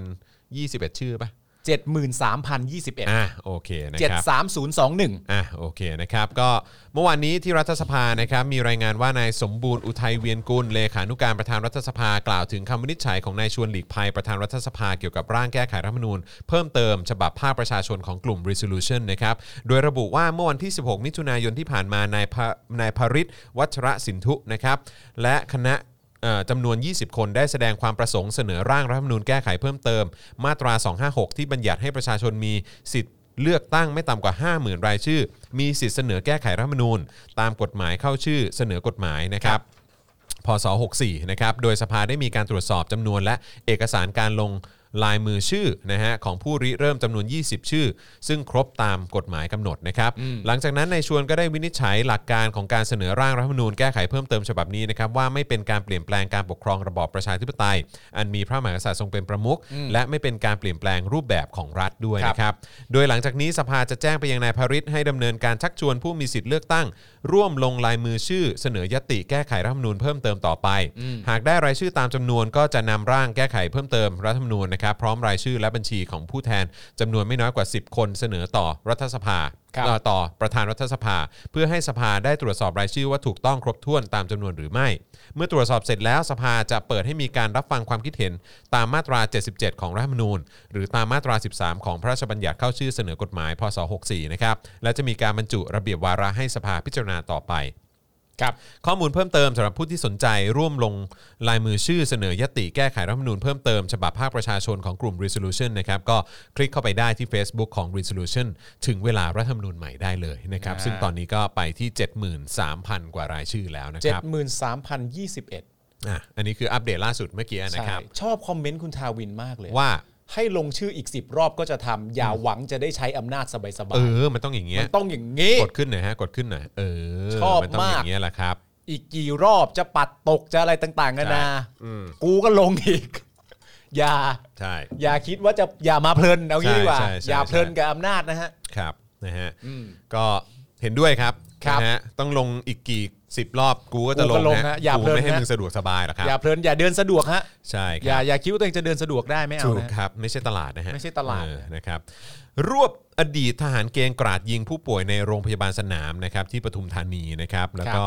ยิงพนักงานสะดวกซื้อด้วยนะครับ ซึ่งเสียชีวิตรวม 2 รายนะครับเอ่อเขาบอกว่าที่ทำไปเนี่ยเพราะเครียด เพราะว่าโดนทำร้ายในค่ายทหารนะครับ แล้วก็ต้องการให้ 2 ผู้บังคับบัญชามากราบเท้าขอโทษด้วยครับนะครับ แต่ว่าทางกองทัพบกก็ออกมาชี้แจงบอกว่าไม่ใช่กำลังพลของกองทัพบกนะ อ่า เมื่อช่วงเชเอ่อก่อนเช้ามืดที่ผ่านมานะครับมีรายงานว่าตอนตีสามเนี่ยนะครับเวลาประมาณตีสามนะเกิดเหตุนะครับเอ่ออุกชะกันเลยแหละนะครับเอ่อที่สถาบันบำบัดรักษาและฟื้นฟูผู้ติดยาเสพติด แห่งชาติบรมราชชนนีอำเภอธัญบุรีจังหวัดปทุมธานีนะครับซึ่ง ครับ เป็นโรงพยาบาลสนามนะครับรักษาผู้ป่วยโควิด -19 ของจังหวัดปทุมธานีนะครับเกิดเหตุนะครับทำให้ผู้ป่วยโควิดเนี่ยนะครับเสียชีวิตหนึ่งราย นะครับณที่เกิดเหตุนะครับ ภายหลังทราบว่าเป็นอดีตทหารเกณฑ์นะครับ คือหมายความว่าของผู้ที่ลงมือใช่ไหม ใช่ใช่ใช่ เออนะครับนะฮะเอิ่มภายหลังทราบว่านะครับเป็นอดีตทหารเกณฑ์ที่จังหวัดลบบุรีวัย 23 ปี ชื่อกวินแสงนินกุลนะค ครั รับบ โดยผู้ก่อเหตุเนี่ยนะครับเอ่อสวมชุดลายพราง สวมหมวกแบเร่นะครับเอ่อสีแดงนะครับเอ่อก่อเหตุใช้อาวุธปืนยิงประตูกระจก ก่อนเดินเข้าไปกราดยิงภายในอาคาร ขณะนั้นเนี่ยมีผู้ป่วยติดเชื้อโควิดรายหนึ่งซึ่งเพิ่งเดินออกมาจากห้องน้ำนะครับก่อนพบกับคนร้ายเนี่ยถูกยิงเสียชีวิตครับ ครับ คือเดินออกมาจากห้องน้ำปุ๊บนะฮะแล้ว แล้ว ก็ ก็เจอคนร้าย เจอคนร้ายแล้วก็ แล้วก็ถู ถูก กยิ ยิง ง นะครับ ส่วนการกราดยิงในห้องอื่นๆเนี่ยหลังจากนั้นพบแต่ปลอกกระสุนปืนนะครับแล้วก็หัวกระสุนปืนตกอยู่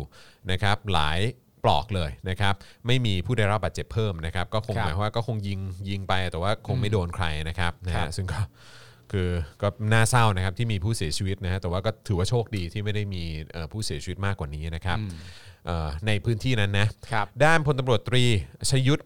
เอ่อมารยาทนะครับผู้บังคับการตำรวจภูธรจังหวัดปทุมธานีเผยว่าจากการตรวจสอบเบื้องต้นทราบว่าเป็นอดีตทหารเกณฑ์คาดว่ามีอาการทางประสาท และเชื่อว่าไม่ใช่พฤติกรรมเลียนแบบเหตุการณ์ยิง เหตุการณ์กราดยิงนะครับที่จังหวัดนครราชเอ่อราชสีมาเมื่อปีที่แล้ว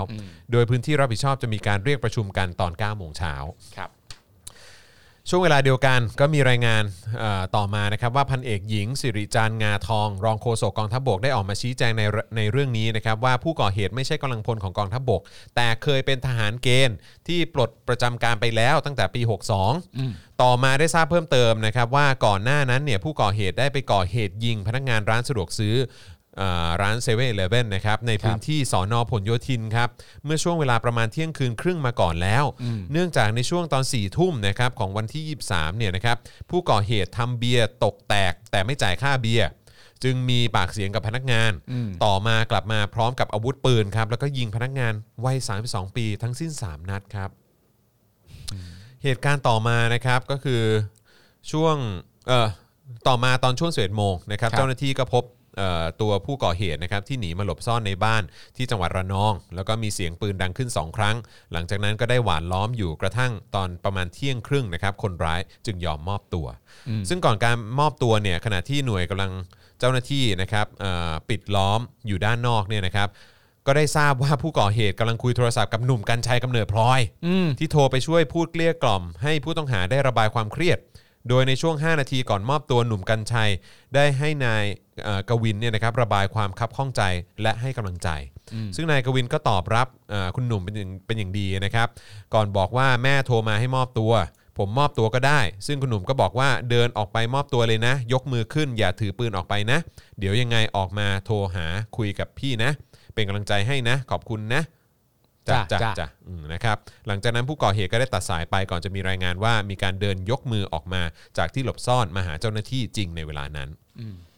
ซึ่งคลิปเสียงข้างต้นเนี่ยถูกเปิดในรายการโหนกระแสนะครับหลังสถานการณ์คลี่คลายในเวลาต่อมา ซึ่งพลตำรวจตรีวิชัยสังประภัยมาแถลงสดด้วย ซึ่งหนุ่มกัญชัยเนี่ยก็เลือกจะงดรายการสดนะครับแต่สนทนาโดยอัดเสียงไว้เท่านั้นนะครับเพื่อไม่ให้กระทบทั้งพฤติกรรมผู้ก่อเหตุและรูปคดี ครับ สาระสำคัญหลายประการที่ประชาชนกำลังกล่าวถึงนะครับจากการได้ฟังบทสนทนาระหว่างคุณหนุ่มนะครับแล้วก็ผู้ก่อเหตุก็คือ เหตุการณ์นี้เนี่ยคือพฤติกรรมเรียนแบบกรณีกราดยิงที่โคราชเมื่อปี 63 หรือไม่ และเป็นอีกครั้งใช่หรือไม่ ที่โครงสร้างระบบทหารเนี่ยเป็นต้นต่อความกดดันของผู้ก่อเหตุ เพราะเหตุกราดยิงรอบก่อนก็เกิดจากความคับแค้นใจที่โดนผู้บังคับบัญชานะครับโกงกรณีซื้อที่ดิน อืม เพราะว่ามันมีตอนหนึ่งนะครับที่คุณหนุ่มเขาถามว่า ตอนเนี้ยกดดันเรื่องอะไร ใครไปรังแกบอกพี่หน่อยดิ ผู้ก่อเหตุก็กล่าก็เล่าว่า ผมโดนทำร้ายในค่ายทหารมาครับ แล้วผมก็มาเจอสภาพสังคมแบบนี้ เมื่อถามว่าจะมอบตัวหรือไม่ ก็ตอบว่าถ้ามอบตัวได้ผมก็มอบตัวแล้ว แต่ผมกลัวมอบตัวก็จะโดนทำร้ายอีก ไม่มีใครมีความยุติธรรมเลยอะ โอ้ในนาทีที่มีเสียงปืนนั้นเนี่ยนะครับคุณหนุ่มก็ได้ถามว่าเอ่อเขายิงปืนทำไม ผู้ก่อเหตุก็ตอบว่าก็ผมเบื่อ เบื่อสังคมที่มันเลวร้ายขนาดนี้ไงเออพอคุณหนุ่มปลอบนะครับแล้วก็ให้คิดถึงคุณพ่อคุณแม่แล้วก็ให้มอบตัวเนี่ยก็ตอบมาด้วยเสียงเครียดว่า ถ้าผมมอบตัวไปเขาจะจับผมไปทำร้ายอีกอะดิเขาจะจับผมไปในห้องทรมานแล้วก็ทำร้ายผม อืม ซึ่งตรงกับที่เนชั่นออนไลน์เขารายงานนะครับเนชั่นนะ เนชั่นรายงานคว่ารับก่อนหน้านี้เนี่ยผู้ก่อเหตุไม่ยอมรับการเจรจาใด ๆ ทั้งสิ้น และกล่าวว่าต้องการให้อดีตผู้บังคับบัญชาสองท่าน กราบเท้าขอโทษ อืม พร้อมระบุว่าความโกรธแค้นฝังใจที่เคยถูกทำร้ายร่างกาย ไม่พอใจที่ถูกครูฝึกทำร้ายช่วงที่อยู่ในค่ายทหารทำให้เกิดความเครียด จนมีอาการเป็นบุคคลสองบุคลิก จนต้องเข้ารับการรักษาอาการ ครับ อืม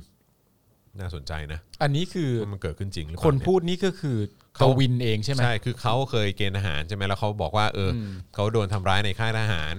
จนเกิดความเครียดจนแบบท้ายสุดพอออกมาเนี่ย ก็ต้องไปรับการรักษาใช่ไหม อืม อันนี้ถ้าตามที่เราอ่านมาแล้วเราเข้าใจแบบนี้นะ เพราะเขาเพราะถ้ากองทัพบอกว่า อืม เขาอะไรนะปลดประจำการไปตั้งแต่ ปี 62 ปี62 ก็คือ แล้วใช่ไหม 2 ปีที่แล้ว ก็แปลว่าก็คือก็ผ่านการเกณฑ์ทหารมาแล้วแหละ อืม แล้วถ้าเกิดว่าบอกว่าเออมีอาการอะไรนะเป็นบุคคลสองบุคลิกเนี่ย อืม ที่มาจากการทำร้ายร่างกายในค่ายทหารเนี่ยก็คือหมายความว่าทิ้งช่วงมานานขนาดนั้นก็ยังมีอาการอยู่ ยังไม่หายอ่ะ ที่มันต่อเนื่องมาจาก อืม เหตุการณ์นั้น อันนี้คือถ้าถ้าตามคำคำบอกเล่าของเขานะ อืม เออนะครับ และที่เราอ่านและเราเข้าใจแบบนี้ นะครับ อย่างไรก็ดีนะครับ หลังจากนั้นก็มีรายงานว่าพลเอกนรงพันธ์จิตแก้วแท้ ผู้บัญชาการทหารบกได้สั่งการให้มีการตรวจข้อตรวจสอบข้อเท็จจริง เพิ่มเติมนะครับ ข้อมูลเบื้องเบื้องต้นในการสอบย้อนประวัติอดีตทหารเกณฑ์ดังกล่าวเนี่ยพบว่าเข้ามาเป็น พลอาสาหรือว่าทหารเกณฑ์ ระหว่างเดือนพฤศจิกายน 60 แล้วก็ปลดปลดประจำการเมื่อเดือนพฤศจิกายน สองปี 62ครับโดยเจ้าตัวเนี่ยไม่ได้สมัครอยู่ต่ออสำหรับบุคลิกลักษณะเป็นคนเชื่อมั่นในตัวเองสูง ชอบปืน และชอบดูหนังสงคราม ครับ จากนั้นเนี่ยก็เรียกครูครูฝึกมาสอบถามข้อเท็จจริงด้วย ซึ่งทางครูฝึกได้ยืนยันว่าไม่เคยทำร้ายร่างกาย อืม ปฏิเอ่อปฏิบัติตามกรอบการฝึกทหารใหม่ 10 สัปดาห์ และยังกล่าวอีกว่าอดีตทหารเกณฑ์ผู้นี้มีผลการฝึกค่อนข้างดี ได้รับการแต่งตั้งเป็นผู้บังคับหมวด บรรจุที่กกองร้อยที่ 2 แต่ก็อยู่ไม่นาน และหมุนไปอยู่กองร้อยที่ 3 เกือบ 2 ปี กรณีทำร้ายร่างกายน่าจะเป็นรุ่นรุ่นพี่ที่ปลดออกไปก่อน 1 ปี ส่วนประวัติ การป่วยทางจิตเวชเนี่ยพบว่าก่อนเข้ามาเป็นพลทหารไม่มีการแจ้งประวัติ อืม นะครับนอกจากนี้นะครับสื่อรายงานว่าแหล่งข่าวจากกองทัพบกระบุว่าทางหน่วยต้นสังกัดกำลังรวบรวมรายละเอียดทั้งหมด ต้องตรวจสอบว่าในช่วงการฝึก ซึ่งมีการฝึกหนักนะครับทดสอบความอดทนทางร่างกายและจิตใจเนี่ยมีรายละเอียดอย่างไร หากมีการทำเกินกว่าเหตุ ก็ต้องลงโทษ และกำชับไม่ให้เกิดเหตุการณ์ ใช้ความรุนแรงกับทหารใหม่นะครับแล้วก็ตั้งข้อสังเกตว่าเหตุการณ์ผ่านมาแล้ว 2 ปีทำไมถึงนำมาอ้างเป็นเหตุ หลังยิงผู้อื่นเสียชีวิต และยังนำชุดทหารมาใส่เพื่อยิงผู้อื่นอีก ก็นั่นน่ะสิครับ ก็นั่นน่ะสิครับ ก็นั่นน่ะสิครับที่ ก็ ที่ ก็อยากรู้เหมือนกัน ที่ ว่า ที่ เพราะ ประชาชนเขาตั้งคำถามกันก็เรื่องนี้แหละครับ ใช่ครับผมอืม เพราะว่าถ้าเกิดว่าเราเชื่อตามที่ครูฝึกพูด ก็คือไม่ได้มีความรุนแรงเกิดขึ้นจากการฝึกของครูนะ ไม่มีการทำร้ายร่างกาย จาก ปฏิบัติตามกรอบ ครูฝึก จากครูฝึก อืมแต่ ปฏิ ว่า บัติตามกรอบของการฝึกทหารใหม่ 10 สัปดาห์ แต่ว่าถ้าให้ถ้าให้ถ้าถ้าอย่างที่ครูฝึกพูดก็คือว่าเอออาจจะเป็นรุ่นพี่ที่ปลดประจำการไปแล้วที่ที่ไปทำร้ายร่างกายหรือเปล่า ใช่ แต่ว่า แบบนี้ ก็จะเป็นจะเป็นเรื่องน่าแปลกอีกเช่นกัน เพราะว่าตามที่คนคนนี้ต้องการเนี่ยเขาต้องการให้อดีตผู้บังคับบัญชาสองท่านกราบเท้าขอโทษ เออ ซึ่งก็ไม่ได้ระบุว่าต้องการให้รุ่นพี่มาขอโทษ ใช่ คือผู้บังคับบัญชาคือหมายถึงใคร หมายถึงใครก็ไม่ อ รู้ คนที่คุมแบบว่า เออ ค่ายนั้นหรือเปล่าหรือว่าครูฝึกหรือว่า เอออ อะไรคือแบบเออ ก็ ไม่ไม่ไม่ไม่ทราบว่าเป็นใคร แต่เรื่องนี้ก็อยากให้เคลียร์นะ อยากให้เคลียร์ครับเพราะว่าประเด็นณตอนนี้เนี่ยก็คือว่าถ้าอย่างอย่างที่บอกไปถ้าเกิดว่าเราพูดตามที่ครูฝึกพูดว่าไม่มีการทำร้ายร่างกายใด อืม ๆ ก็น่าแปลกมากที่คนคนนี้ใส่ชุดทหารซะด้วย อืม แล้วก็มา แล้วก็ ยิงผู้คน แล้วก็หยิบยกเหตุผลเนี้ย แล้วก็ใช้เหตุผลนี้ อืม ในการบอกเหตุผลว่าทำไมเขาถึงทำแบบนี้ อืม อยู่ดีๆ คนคนนี้จะกล่าวหา ที่ที่ตัวเองฝึก อืม หรือผู้บังคับบัญชาสองคนนี้ทำไม อืม ถ้าไม่เคยมีเหตุการณ์ถูกทำร้ายมาเลย ครับ นะฮะอันนี้ผมคิดว่าน่าจะเป็นประเด็นที่ประชาชน อยากรู้เนาะ อยากรู้ฮะ ว่าข้อเท็จจริงเป็นอย่างไรนะครับ อืมเพราะว่าในความเป็นจริงแล้ว เขาสามารถจะให้เหตุผลอะไรก็ได้ อืม แต่ว่าเขาก็บอกว่าสิ่งที่เขาให้ไปก็คือว่าเขาถูกทำร้าย ด้วยเหตุนี้ ด้วยเหตุนี้ อืม นะครับ คุณผู้ชมว่าไงอะ คุณผู้ชมว่าไง เออคุณผู้ชมว่าไงอืมคนร้ายบอกชื่อด้วย อ๋อ อ๋อเลยครับ คนร้ายบอกชื่อด้วยเหรอ ครับ อืมโอ้ น่าสนใจ ไม่ว่าจะด้วยเหตุผลใดหรืออะไรก็ไม่ควรฆ่าคนครับ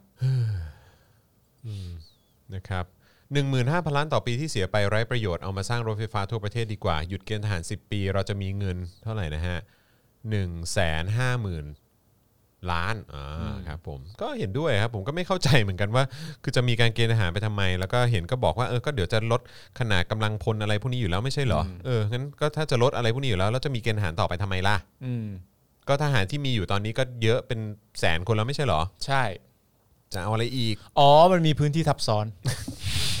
อีกแล้วเหรอครับ มีพื้นที่ทับซ้อน อีกแล้วเหรอครับ ก็ยังไม่รู้ว่าอยู่ตรงไหนก็ต้องพูดไป ก่อน ตอนพอกูรู้ว่ามันอยู่ตรงไหนกูก็ไม่พูด อีกแล้วอ่ะ อืม ครับผม เรือดำน้ำนี่ เรือดำน้ำ มีเอาไว้ปฏิบัติการใต้น้ำรู้ ครับผม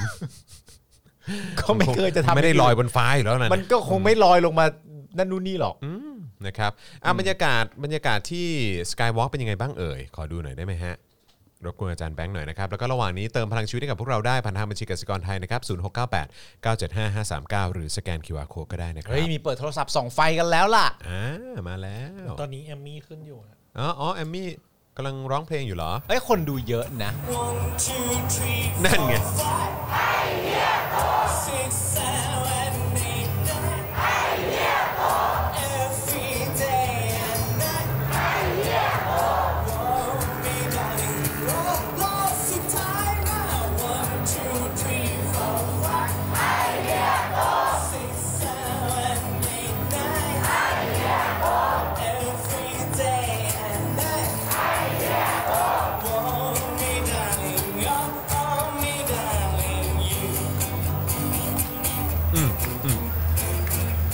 แหม่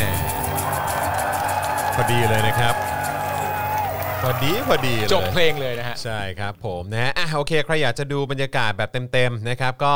มีอีกไลฟ์หนึ่งนะฮะที่ไลฟ์อยู่ในช anel แล้วก็เพจของเราตอนนี้ของ Daily Topics ด้วยนะครับ เพราะฉะนั้นก็สามารถไปดูแล้วก็ติดตามกันได้นะครับ ครับผม นะฮะอ่ะเดี๋ยวเรามาต่อกันดีกว่านะครับยังมีข่าวอยู่นะครับที่เราต้องอัปเดตกันนะครับก็เอ่อหมอนิธิพัฒน์ครับเสนอล็อกดาวน์กรุงเทพอย่างน้อย7 วัน ครับ มโควิดนะครับหลังยอดติดเชื้อพุ่งไม่หยุดเลยนะครับผมนะฮะ มันไม่ลดเลยนะฮะ เอ้ยก็คืออันนี้อันนี้ก็แค่เล่าให้ฟังคร่าวๆ แล้วกันคือเขาก็เสนอนะค ครั รับบ ว่าเอ่อคือเขาบอกว่าคำตอบสุดท้ายสำหรับคุณหมอเนี่ยก็คือว่าเอ่อถ้าเกิดว่าไอ้วิกฤตโควิดระลอก4เนี่ยคือการล็อกดาวน์กรุงเทพอย่างน้อย 7 วัน เพื่อเร่งจัดการปัญหาค้างคาและลดปัญหาใหม่ ที่พอกพูนเพิ่มขึ้นในสัปดาห์หน้านะครับถ้าจะทำตามที่เสนอนี้ต้องห้ามไม่ให้คนกรุงเทพแตกรังออกต่างจังหวัด เหมือนที่เราทำพลาดเมื่อช่วงสงกรานต์ ครับ อืมนะครับผมนะฮะก็อันนี้เมื่อวานนี้เนี่ยรองศาสตราจารย์นายแพทย์นิติพัฒน์เจียรกุลนะครับหัวหน้าสาขาวิชาโรคระบบการหายใจและวัณโรค คณะแพทยศาสตร์ศิริราชพยาบาลนะครับมหาวิทยาลัยมหิดล ก็เพสเอ่อโพสต์ใน Facebook นะครับแสดงความกังวลเกี่ยวกับการระบาดในช่วงนี้นะครับซึ่งบอกว่าดูเหมือนเราจะจนตรอกมีทางเลือกไม่มากแล้ว โอ้โห นี่เรามาถึงจุดนี้แล้วนะฮะ เราจนตรอกกันเหรอครับเนี่ย เป็นไปได้ยังไงฮะคุณหมอคือแบบว่าประยุทธ์ก็ออกจะทำงานได้ดีขนาดนี้ คุณหมอ ดีจนนานาชาติเขาชื่นชมอะฮะคุณหมอ เมื่อไหร่อะฮะ จากการพิจารณาสถานการณ์โควิดในกทมช่วงสัปดาห์ที่ผ่านมา ซึ่งยอดผู้ป่วยรายใหม่รายวันเนี่ยไม่ลด และมีแนวโน้มเพิ่มขึ้นเกิน 4 หลักนะครับ อืม มีอัตราการตรวจพบเชื้อรายใหม่จากการตรวจเชิงรับก็คือผู้ตรวจมาตรวจเองนะตามโรงพยาบาลทั้งเล็กทั้งใหญ่ทั้งรัฐและเอกชนเพิ่มขึ้นสูงกว่า 10% ครับ ทั้งทั้งๆที่แต่ละโรงพยาบาลพยายามพยายามตรวจให้น้อยลงแล้ว ฮะ เพราะไม่มีเตียงรับผู้ป่วยถ้าผลเป็นบวก เพราะฉะนั้นคือนี่คือ โอ้ นี่คือแค่ว่าประชาชนมาตรวจเองนะ ใช่ ไม่ได้แบบปูพรมตรวจแบบเข้าใจไหมอันนี้คือประชาชนที่สมัครใจมาตรวจเองอ่ะแล้วก็จ่ายตังค์ตรวจอ่ะ คือถ้าคำที่เขาใช้เนี่ย ก็คือว่าพยายามตรวจให้น้อยแล้ว อะ คำนี้เลยอะพยายามตรวจให้ ก็ยั น้อย เจ แล้ อ ว เยอะข อะ นาดนี้นี่แปลว่าจริง ๆ แล้วที่ติดเนี่ยอาจจะมีเยอะกว่านี้ด้วยซ้ำเนาะ ไม่อาจจะหรอก เออมาอยู่แล้ว อ่ะ อยู่แล้วอ่ะเนอะ เออ อยู่แล้วนะครับ ครับ อืมนะครับโอ้ แต่ว่าทุกวันนี้ก็มีผู้ป่วยที่รักษาหายแล้วและได้กลับบ้านเนี่ย ถึงประมาณพันกว่าคนต่อวันเลยนะครับ อืม อืม ซึ่ง อ๋อ นี่ไงก็ยอดการติดเพิ่มรายวันล่าสุดเนี่ยมีรายงานว่าไทยติดเพิ่มขึ้นมากกว่าสหรัฐ คือติดเพิ่ม 3,174 ราย สหรัฐติดเพิ่มขึ้น 1,471 รายค่ะ ในตอนนี้ใช่ไหม ซึ่งนายแพทย์มานพพิทักษ์ภากรเนี่ยก็ทวีตตั้งแต่วันที่ 22 มิถุนายนว่าผู้ติดเชื้อรายใหม่ต่อจำนวนประชากรของไทยตอนนี้มากกว่าอินเดียและอเมริกานะคะ ครับผม เอ่ออยากจะกลับไปถามคุณตวงเหลือเกิน คุณตวง คุณตวงอันทชัย คุณตวงอันทชัย ส ครับ วผู้ทรงเกียรติและมากด้วยความรู้นะ เขา ครับ บอกว่า นะ ณ ฮะ ตอนนี้เนี่ยประเทศไทยติดเยอะกว่าประเทศอเมริกาไปแล้วนะครับ แล้วคุณตวงอันทชัยเนี่ยนะ บอ ค ก รับ ว่าอเมริกาคุ ไป ม บอก ไม่ ว่า ดี อเม เนี่ย ริ นะ กา ฮะ คุมไม่ดีครับ มัน โอ้โห คุณตวงครับ อ่าเดี๋ยวคงต้องมาถกเถียงกันใหม่แล้วครับ คุณตวง ค ค รั รั บบ ผมคุณตวงเอาเอาใหม่ทั้งหมดฮะ นะครับหรืออาจจะมีสื่อไปถามหน่อยไหม เออ เออทั้งในประเด็นของอเมริกา แล้วก็เรื่องของการแก้รัฐธรรมนูญของญี่ปุ่นเนี่ยนะฮะ ครับ คุณตวงเอาใหม่ตั้งแต่ต้นเลยครับ ครับผม นะฮะก็เห็นบอกว่าคือแล้วคุณหมอก็ยังบอกต่อนะครับ ว่าตอนนี้เริ่มมีสัดส่วนผู้ป่วยที่เป็นเด็กอะ ครับ มากขึ้น นะฮะกว่าระลอกก่อนๆแสดงว่าโรคระบาดเนี่ยซึมลึกเข้าไปในครอบครัวและชุมชน ครับ ขณะที่สัดส่วนผู้สูงอายุ และผู้มีโรคเรื้อรังเสี่ยงมากขึ้น ครับ การใช้เตียงในโรงพยาบาลหลักเนี่ยติดขัด ทั้งที่ตัวเลขผู้ป่วยอาการรุนแรง ผู้ป่วยใส่เครื่องช่วยหายใจ และผู้เสียชีวิตเนี่ยกลับมาเพิ่มขึ้น และอาจทำนิวไฮนะฮะ โอ้ อาจทำนิวไฮนะครับ นิวไฮเลยเหรอ คุณ รับ หมอก็เลยแนะนำว่าเออ หรือว่าคำตอบสุดท้ายสำหรับวิกฤตระระลอกนี้เนี่ยระลอกทีสี่4เนี่ยก็คือการล็อกดาวน์กรุงเทพอย่างน้อย 7 วันไหม อืม นะครับอย่างไรก็ดีนายแพทย์ทวีสินนะครับโฆษกสบคก็กล่าวถึงกรณีข้างต้นว่ารับทราบข้อเสนอด้วยความยินดี พิจารณาแล้วว่าเป็นเรื่องที่ได้ผลได้ดี ปัจจุบันนี้ก็มีการดำเนินการอยู่ แต่จะเป็นลักษณะเฉพาะจุดที่พบการแพร่ระบาด เพราะจะมีผลทั้งด้านบวกและลบ ต้องไตร่ตรองตามที่เหมาะสมครับ อ๋อโอเค นะครับก็คือถ้าเกิดว่าเนี่ยตอนนี้โรงพยาบาลเตียงไม่พอแล้ว สาธารณสุขกำลังจะล่มสลายแล้วหรืออะไรก็ตาม หรือว่าหมอเนี่ยไม่ไหวแล้วบุคลากรทางการแพทย์พยาบาลอะไรต่างๆ ก็ไม่ไหวแล้วเนี่ยผมยังไงผมก็ยังแนะนำนะว่าเหล่าคุณหมอเนี่ยก็ควรจะออกมาออกมาส่งเสียงกันมากกว่านี้นะครับ แล้วก็เรียกร้องความรับผิดชอบจากคนที่ที่คุมอำนาจอยู่ตอนเนี้ยนะครับ ที่ โดย น้อง เฉ เขาเลยชอบจากคนที่ต้องรับผิดชอบอะครับ ใช่ ซึ่งก็คือประยุทธ์ใน ใช่ ฐานะเอ่อหัวหน้าสบคเนาะ ใช่ ที่ เออ รวบอำนาจไปแล้ว ที่รวบ เยะค อำนาจไปแล้วคือ คุณก็ควรจะเรียกร้องความรับผิดชอบจากประยุทธ์นะ ใช่ เหมือนกับตอนนั้นน่ะที่เรื่องมันก็ไม่ได้ตรงกับคุณโดยตรงอ่ะ อืม ใช่ไหมอย่างไอ้อะไรนะจำนำข้าวใช่ไหมเออแต่คุณก็มองว่าเออแบบเฮ้ยเรื่องนั้นเป็นปัญหาใหญ่ อันเนี้ยมันเป็นปัญหาที่เกี่ยวข้องโดยตรงกับวิชาชีพคุณ อืม คุณควรจะออกมาโวย ครับ แล้วอันเนี้ยเกี่ยวข้องกับชีวิตประชาชน ซึ่งเสียชีวิตกันเพิ่มขึ้นทุกวันนะครับ อืมอันนี้เศร้ามากนะครับ ไหนๆก็เคยหนีคนไข้ มา มา ไล่ ไล่ อี อี ปู ปู กั กัน น แล้ แล้ว ว อ่ะ อ่ะ เออนะครับ ครับ ก็ก็ไล่ตู่หน่อยไหม ใช่ เออนะครับ เพราะว่ามันเกี่ยวข้องกับท่านโดยตรงเลยนะ เอออ มนครับ ผมแนะนำแบบนี้นะ ผมเชื่อว่าถ้าณตอนนั้นสามารถจะหนีคนไข้มาไล่อีปูได้เนี่ย ครับ ณตอนนี้ผมมีคนผมเชื่อนะฮะว่ามีคนไข้ อืม ที่ติดโควิด อืม ที่เป็นคนไข้ณตอนนี้เนี่ย ครับ ผมว่าในใจลึกๆเนี่ยเขาก็เรียกร้องนะฮะว่า ไม่ต้องหนี อืม ไปด้วยความสบายใจได้เลย ไปเลยหมอ ไปด้วยความสบายใจได้เลยหมอ ไปด้วยความสบายใจได้เลยพยพยาบาล ไปด้วยความสบายใจได้เลยบุคลากรทางการแพทย์ ไปเลยครับ ไม่ต้องหนีเราเราเต็มใจให้ท่านไป อืม ไปแล้วก็พูดในข้อมูลที่มันถูกต้องอย่างเช่น โวยเลยอืม ณตอนนี้ที่ในายแพทย์ทิตินันบอกว่า ณตอนนี้คือเราพยายามตรวจให้น้อยแล้วนะ อืม พวกเนี้ยเป็นข้อมูลที่น่าสนใจนะฮะ ใช่ เราจะได้รู้ข้อมูลจริง ๆ ไม่ต้องหนีคนไข้นะ ผมว่าณตอนนี้ ไปเลย คนไข้ ครับ เต็มใจที่จะให้ไป ใช่แล้วมัน นะ ก็แล้วก็คือเป็นการเรียกร้องเพื่อตัวท่านเองอะครับ ใช่ครับ และเพื่อนๆในแวดวงเดียวกันน่ะ อืม แล้วก็ที่สำคัญที่สุดก็คือเรียกร้องให้ประชาชนด้วย อ่า ใช่ไหมครับ นี่ คุณ YST บอกนี่เลยสโลแกนใหม่พาคนไข้มาไล่อีตู่ เออ อะไรแบบเนี้ย ผมว่าคนไข้โอเคนะฮะ ใช่ แต่คือเนี่ยครับ คือถ้าเกิดว่ามันยังคงเป็นอย่างนี้กันต่อไป แบบเหมือนแบบออกมาเสนอแนะ นั่น ออกมาเสนอแนะนี่ เออ คือก็ ก็คิดว่าเขาจะฟังท่านไหมล่ะครับ ใช่ฮะ เขาเขาก็ไม่ได้ฟังประชาชนนะนะครับ ผมมีความรู้สึกว่าอะไรที่ท่านคิดว่าพอแล้วบางทีมันยังไม่พอนะฮะหมายถึงว่าท่านบอกว่าท่านสมมติว่าทางโรงพยาบาลเนี่ยนะครับ ออกมาบอกว่าเราสัญญากับประชาชนและมีการนัดแนะวันฉีดวัคซีนไว้แล้วก็จริง แต่ว่ามันไม่ได้วัคซีนมาตามที่กำหนด อืม และท่านมีความรู้สึกว่าเท่าเนี้ยก็เป็นการอธิบายความเกี่ยวกับเรื่องการจัดหาวัคซีนของรัฐบาลอย่างเพียงพอแล้ว อืม ไม่พอนะฮะ ใช่ ผมว่าข้อมูลที่ออกมาเนี่ยมันมีความจำเป็นที่จะต้องมากกว่านั้น ใช่ นะครับ สัญญากันไว้เท่าไหร่ เพราะอะไรถึงมั่นใจว่าจะเปิดรับในวันนี้ถึงวันนี้ ด้วยจำนวนวัคซีนที่คิดว่าได้จะได้เท่านี้ เหตุการณ์มันไปผิดพลาดกันตอนไหน เหล่าเนี้ยสำคัญหมดเลยนะฮะ ใช่ มากกว่าการที่จะออกมาแล้วบอกว่าแม่ไม่ได้รับน่าเสียดายจัง อืม นะฮะพูดได้เยอะกว่านี้ฮะ ใช่ เอาใจช่วยและให้กำลังใจเต็มที่อยู่แล้วนะครับ ผมแต่พูดได้เยอะกว่านี้ ใช่ นะฮะ แล้วก็คือ ก็ไม่รู้นะ คือไอ้พวกเราอะในฐานะประชาชนน่ะ ก็พูด อืม กันจนแบบปากเปียกปากแฉะมาขนาดนี้แล้วอะ เออ ก็คือถ้าคุณไม่พูดเองก็ก็ก็รับกรรมไปครับ ครับ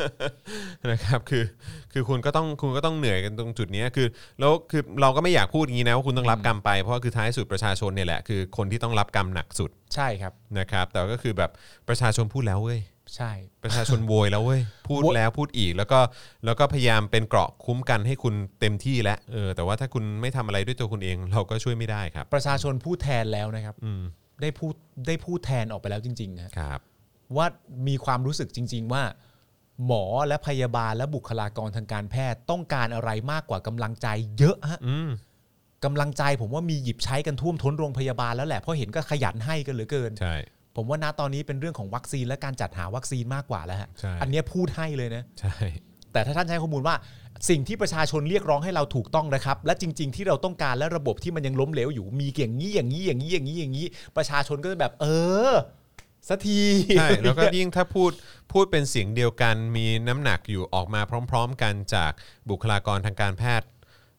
โดยรวมของประเทศหรือว่าจำนวนมากในประเทศส่วนใหญ่ในประเทศหรืออะไรก็ตามคือถ้ามันออกมามากกว่านี้ เออ มันมีน้ำหนักอยู่แล้วแหละ ใช่ แต่ถ้าพวกคุณก็ยังแบบกดกันอยู่ เพราะว่าแบบเออไม่มีเรื่องของระบบอะไรนะโซตัสภายใน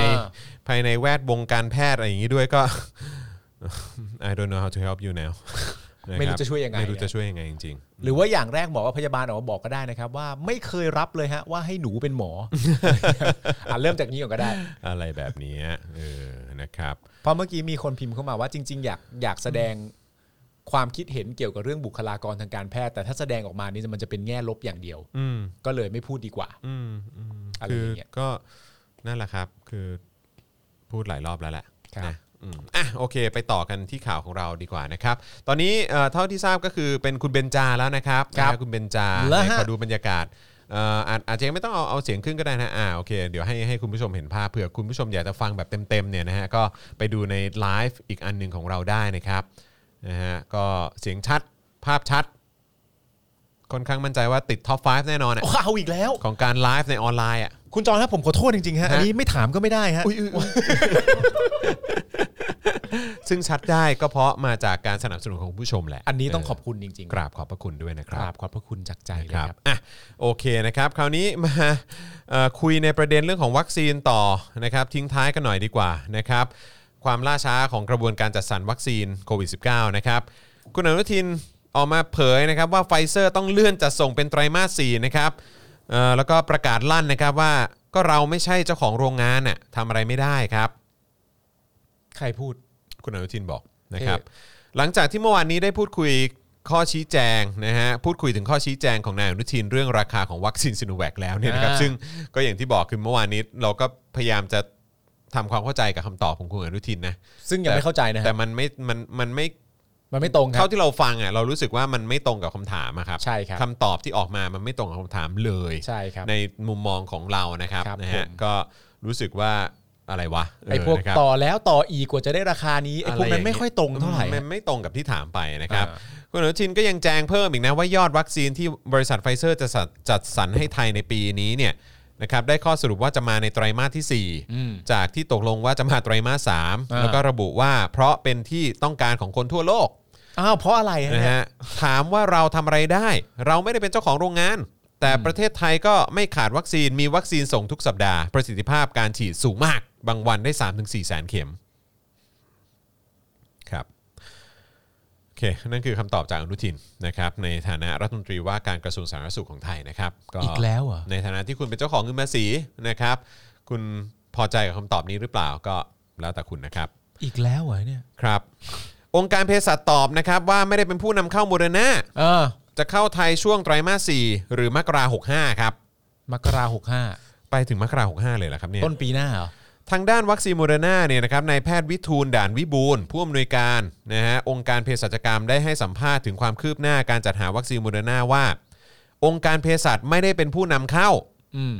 ขณะนี้องค์การเภสัชอยู่ในขั้นตอนการจัดทำร่างสัญญาระหว่างองค์การเภสัชกับบริษัทซิลิก อ่าน นะครับนะฮะให้สอดคล้องกับกฎหมายของประเทศไทยและกฎหมายต่างประเทศ ซึ่งใกล้แล้วเสร็จนะครับอย่างเช่น สัญญาซื้อขายและสัญญาบริการ ครับ โอ้มันนานขนาดนี้เลยเหรอเนี่ย ก็เนี่ยแหละฮะที่ประชาชนเขาตั้งคำถามกันว่า เออ ทำไมช้าเนี่ยแหละครับ เออทำไมถึงแบบไม่มีทีมเฉพาะกิจขึ้นมาดูแล เออ เรื่องสัญญาแบบให้มันเสร็จภายใน 24 ชั่วโมงไม่ได้เหรอครับ เขาก็พอจะเก็ตแหละฮะ หรือ ว่า 48 โอเค ชั่วโมง เข้าใจ ได้ไหม แล้วว่า อะไรอ นะ ย่างเงี้ย ตอนนี้มันอยู่ในขั้นไหน แต่ที่เขาถามวันนี้ว่าทำไมขั้นตอนมันถึงช้าขนาดนี้ ถ้าเปรียบเทียบกับอีกอันนึง อืม อืม หลังจากนั้นเนี่ยนะครับจะส่งร่างสัญญาซื้อขายดังกล่าวไปให้อายการสูงสุดพิจารณา โอเค คาดว่าจะมีการลงนามสัญญาซื้อขายนะครับกับบริษัทซิลิกได้เนี่ยนะครับในต้นเดือนสิงหาคม 64 นี่เดือนอะไร มิถุนาย มิ น ถุนาก็รอไปอีก 2 เดือน รออีก 2 เดือนนะครับ นะครับ สัญญาก็จะเสร็จ ใช่นะครับ และกล่าวว่าที่ผ่านมาได้ประสานงานกับโรงพยาบาลเอกชนแล้วว่าจำนวนที่จองเนี่ยมีมากกว่าจำนวนวัคซีนที่จะได้รับเอ่อการนำเข้า ทางโรงพยาบาลระทางโรงพยาบาลเอกชน จึงขอกลับไปทบทวนเพื่อปรับจำนวนการสั่งซื้ออีกครั้ง ส่วนเรื่องราคาที่แน่นอนจะทราบโทษนะครับภายในสิ้นปีเอ่อภายใน สิ้นเดือน สิ้นเดือนมิถุนายนนี้ ครับ แนวทางการดำเนินการล่าสุดที่แจ้งไว้นะครับ กับทางสมาคมโรงพยาบาลเอกชนก็คือ ครับ องค์การเภสัชกรรมเนี่ยจะได้รับการจัดสรรวัคซีนโมเดอร์นาจากบริษัทซิลิกจำนวน 5 ล้านโดส 5 ล้านโดส เข้าใจว่า ะครับ ตอนที่แรกเขาตั้งไว้ว่า 10 ล้านใช่ไหม ใช่ นะครับ โดยบริษัทจะทยอยจัดส่งให้ทางองค์การเภสัชเนี่ยในไตรมาสทีสี่4ทับ64 ถึงเดือนมกราคม 65 เออ เพราะฉะนั้นในไตรมาสทีสี่4 ก็คือ 3 เดือนสุดท้ายใช่ไหม ใช่ ใช่ไหมอาจารย์แบงค์ไตรมาสที่ 4 ก็ต้องเป็น 3 เดือนสุดท้ายเนาะ ใช่ครับ เออนะครับ ไปจนถึงต้นเดือนเอ่อมกราคม 65 ของปีหน้าเนี่ย อ่า ก็จะได้รวมทั้งหมด 5 ล้านโดส ห้าล้านโดส ก็รอกันไป ก็น่าจะทยอยทยอยเข้ามาเป็นล็อตๆ รอกันไปนะครับ ก็รอรอกันไปนะครับผมแล้วก็นี่แหละครับคุณผู้ชมครับ คือคำตอบจากอนุทินชาญวีรกุลนะครับ ผมรัฐมนตรีว่าการกระทรวงสาธารณสุข แล้วก็คำตอบจากองค์การเภสัช โหแต่มันสุดยอดเลย ครับ นะที่แบบว่าเอ่อกุมภาปีที่แล้วปะใช่ไหม ใช่ ประมาณกุมภาปีที่แล้วเนาะ ใช่ นะฮะที่เริ่มมีการระบาดอะ อืม เออแล้วคือมันก็ต้องแบบเหมือนอารมณ์เริ่มตัดสินใจกันแล้วว่าจะยังไงกันต่ออะ ใช่ เออ ก็กลายเป็นว่า ไม่มึงไม่เข้าใจเรื่อง นี่นี่เราต้องรอไปจนถึงปีหน้าถึงจะได้โมเดอร์นา เอ้า เผลอๆปีหน้านะเออ ก็มันม้าเต็ง ครับ ม้าเต็งมันสำคัญนะครับ ครับผม ไม่ใช่ม้าธรรมดานะฮะมัน ครับ เป็นม้าเต็ง ม้าเต็งเลยทีเดียว ม้าเต็งเลยทีเดียว ครับ นะครับผม นะฮะ แล้วเราก็เลยม้าเต็งก็นี่แหละครับ ตอนนี้ก็เป็นอย่างที่เห็น แหล นะครับม้า ป็ เต็ง อย่ที่ นะฮะ ห็เนี่ยแหละครับอืม เราไม่ได้แทงม้าเดียวเราแทงม้าเต็งนี่แหละครับ ม้าเต็งพามาตรงนี้เลยนะ เป็น ครับ เยี่ยงนี้แหละ ฮะ อืมครับผม มาดูบรรยากาศหน่อยไหม อ่ะขอดูบรรยากาศหน่อยครับอืม อุ้ยปีหน้า เอออ่านะครับ ตอนนี้ก็เป็นคุณเบนจานะครับ ตรงในราชาของตนก็ดี ย่อมเป็นเครื่องทำให้รัฐของตนเจริญยิ่ง คุณเบนจานี่ก็ฟีเจอร์อยู่ในเจอข่าวตื้นตอนใหม่ด้วยนะฮะ อ๋อเหรอฮะ เดี๋ยวรอดูพรุ่งนี้ได้นะครับ Oh, oh, it's very awful. I don't like it very much. อ๋อโอเค ยิ่งอ่านยิ่งจะอ้วก ยิ่งจะอ้วก ถามหน่อย อันนี้ไม่ได้ดูหมิ่นประมาณ โอเคนะครับก็เอาเป็นว่าถ้าอยากจะดูแบบเต็มๆนะครับ ครับ นี่ ผม นะฮะเราเปิดไลฟ์ให้อีกอันหนึงนะครับ ให้คุณผู้ชมได้ติดตามกันในไลฟ์ของ Daily Topics นะครับทั้งใน Facebook นะครับแล้วก็ในเอ่อ YouTube ด้วยนะครับยังไงก็สามารถไปติดตามกันได้นะครับนะฮะ ครับ ก็ถือว่าเป็นการไลฟ์2ช่องทางให้คุณได้ติดตามกันนะครับจะได้รู้ว่าเฮ้ยมันเกิดอะไรขึ้นบ้างนะครับภายในพื้นที่การชุมนุมนะครับผม อันนี้กริ่งอัปเดตเรื่องในสภามาบ้างหรือยังฮะคะนนคะแนน เข้าใจว่าน่าจะยังนะครับ ยังใช่ไหมครับ น่าจะยังนะครับตอนนี้ โอเค ตอนนี้อาจจะเต็มที่ก็อาจจะนับคะแนนอยู่ไหม น่าจะนับคะแน ตอน น นี้เปิดดูได้ไหมอาจารย์แบงค์ในรัฐสภาครับอืมรบกวนนิดนึง ดูบรรยากาศทิ้งท้ายหน่อยละกันนะครับ เพราะว่าเชื่อว่าเดี๋ยวอีกสักครู่หนึ่งคุณผู้ชมก็คงจะตามไปดูการไลฟ์นะฮะที่บริเวณ Skywalk แบบเต็มๆกันนะครับ ครับ นะแต่ขออนุญาตดูนิดนึงละกันว่าเอ่อในรัฐสภาเนี่ยครับตอนนี้ การลงคะแนนตามร่างต่างๆ ไปถึงไหนแล้ว ดูของอะไรได้บ้างอ่ะอ๋อของของของมติชนน่าจะได้อ่ะโอเคเดี๋ยวแป๊บหนึ่งนะเออ นะครับเพราะว่าเห็นต้องนับคะแนนกันเยอะเลยนะครับ โอ้โห นี่ยังอภิปรายไม่เสร็จอีกเหรอ หรือว่าคงยังอภิปรายไม่เสร็จมั้งนี่สมาชิกอะไรฮะวุฒิสภาเหรออ๋อสมาชิกรัฐสภา รับหลักการและ 13 รับหลักการครับ อ๋อโอเค อ๋อลงคะแนนอยู่ เริ่มเริ่มลงคะแนนละ พลอากาศเอกประจินจันตอง อ๋อ 1. งดออกเสียง 2. งดออกเสียง นี่สวป่ะฮะ สามงดออกเสียง 4. งดออกเสียง 5. ใช่ งดออกเสียง 6. งด ค อ รั อบ กเสียง นั่นแหละครับ รับหลัก เปิดมาก็เจอพอดีเลย 8รับหลักการ แปดรับหลักการ ออกเสียง เออ เก้างด งดออกเสียง เออ สิบเอ็ดงดออกเสียง ครับ สิบสองงดออกเสียง สิบสามแล้วครับ สิบสามรับหลักการ เออ อ่า เดี๋ยวต้องไปดูลิสต์กันนะครับ ส ว่า มาชิกวุฒิสภาพลอากาศเอกเลยนะน่ะ หนึ่งงดออกเสียงสองไม่รับหลักการ อันนี้ สามงดอ โอ อก เค เสียง ครับผม สี่ นะ ไม่รับหลักการห้าไม่รับหลัก โอเคครับ คืนนี้ถ้าจะยาวเพราะเห็นเขาคาดการณ์ไว้ว่าน่าจะประมาณ 6 ชั่วโมง ใช่ นะครับ คืนนี้ก็เหมือนอารมณ์แบบใส่หูฟังไว้ ครับ แล้วก็ฟังไปเรื่อย ติดตามได้เลยฮะ ๆ ติดตามไปเลยแล้วก็ฟังไปเรื่อยๆแล้วจะทำอะไรก็ทำไป ใช่ นะครับ นะครับนะฮะ คุณสฮอตบอกงดเก่ง งดเก่งครับผม งดเก่ง แต่ก็ แหละ มีรับบ้างนะ แต่คือ รับ ถ้าอย่างนั้นเราคงต้องไปดูกันนะครับว่าเออ เออ ไอเอ่ออันดับที่1ถึง13เนี่ยเอ่อร่างไหนบ้างเนาะเออนะครับ เมื่อกี้มี 8 กับ 13 นะที่รับ แปดกับ 13 ที่รับใช่ไหม โอ้ เออครับผม ยอดสุดยอด ฮะโอเคครับผมนะฮะอ่ะก็สำหรับวันนี้นะครับเวลาในสตูดิโอของเรานะครับก็หมดลงแล้วนะครับ แต่ว่าบรรยากาศนะครับที่บริเวณสกายวอล์กนะครับตรงแยกประทุมวันหน้าหอศิลป์เนี่ยนะครับก็ยังเข้มข้นกันอยู่นะค ค รั รับ บ เมื่อสักครู่นี้ที่เห็นกันไปเนี่ยก็มีทั้งกิจกรรมแบบว่ามินิคอนเสิร์ตอะไรแบบนี้ก็ อ่ามี มีด้วยนะครับ แล้วก็การปราศัยนะครับการขึ้นพูดนะครับโดยเหล่าแกนนำนะครับ ครับนะฮะก็น่าสนใจมากๆเลยนะครับนะฮะก็ไปติดตามกันได้อ่าสำหรับไลฟ์ของ Daily Topics ของเราก็จะไลฟ์กันต่อไปเรื่อยๆนะครับซึ่งคิดว่าก็น่าจะได้อยู่กันยาวๆแหละ ครับ นะครับ จนกว่าแบตจะหมด เพราะเราเตรียมมาเยอะเราเตรียมมาเยอะนะครับ แต่ว่าก็เดี๋ยวเดี๋ยวขอดูก่อนละกันนะครับ ว่าเขาจะอยู่กันถึงกี่โมงนะครับ น่าจะมีการอัปเดตกันด้วยนะครับ แล้วก็เอ่อพรุ่งนี้นะครับก็ขอประชาสัมพันธ์เพิ่มเติมไว้ว่าตอนเช้า นะครับก็สามารถติดตามกันได้กับเดลี่ท็อปิกส์เอ็กซ์คลูซีฟนะครับกับเอ่อพี่ถึกใบตองแห้งนั่นเองนะครับแล้วก็ ครับ ประมาณสัก8โมงผมว่าน่าจะสัก9โมงแล้วกันนะครับ9โมงน่าจะชัวร์สุดนะครับเจาะข่าวตื้นตอนใหม่ก็จะอ่อน อ่าน นะครับก็สามารถไปติดตามกันได้ เข้มข้นเช่นเคยนะครับแล้วก็พรุ่งนี้ก็มีโค้ชแขกด้วยนี่นะครับก็ติดตามกันได้นะครับแล้วก็พอตอนเย็นก็จะเป็น Daily Topics กับพี่แขกคำปากานะครับเพราะฉะนั้นก็ติดตามกันได้คุณปาล์มจะกลับมาอีกทีวันไหนวันจันทร์ใช่ไหม วันจันทร์หรือเปล่า วันจันทร์ น่าจะวันจันทร์ วีค นะครับ หน้า หน้านี่เป็น Week of Palm ไหมมิ น่าจะ นิ Week of Palm ไหม น่าจะใช่นะ ขอดูหน่อยนะ เพื่อความชัวร์ ผมก็ไม่เคยรู้อะไรของตัวเองด้วย เดี๋ยวเช็คให้เดี๋ยวเช็คให้ ทำได้อย่างเดียว โอเคก็วันจันทร์เอ่อวันจันทร์ก็จะมีจอห์นปาล์มอ่า อ่า ใช่ ตอนนี้ตอนนี้มีคิวถึงวันพุธครับ อ่า จันทร์อังคารพุธเป็นคุณปาล์ม โอเคะค ไท รั ยนี้บอกพฤหัสก็ใช่ อ๋อแล้วก็แล้วก็อังคารเนี่ย อังคารช่วงเช้าก็จะเป็น Exclusive กับพี่แขกนะ ครับ แล้วก็ตอนบ่ายของวันอังคารก็จะมีสัมภาษณ์คุณจัสตินชูเกียรติ นะ นะครับ มาราธอนหน้าวันอังคาร ใช่แล้วก็พอเช้าเอ้ยแล้วก็พอตอนเย็นก็จะเป็น Daily Topic กับเดลี่ท็อปิกกับคุณปาล์ม ครับผม ใช่ไหมครับวันพุธก็เป็นคุณปาล์มด้วยเหมือนกันถ่ายเจอข่าวตื้นด้วย ถ้าพฤหัสตรงอย่างที่ไทนี่บอกก็เป็นคิวคุณเหมือนกัน มินิวีคออฟปา มินิวีคออฟปาล์ม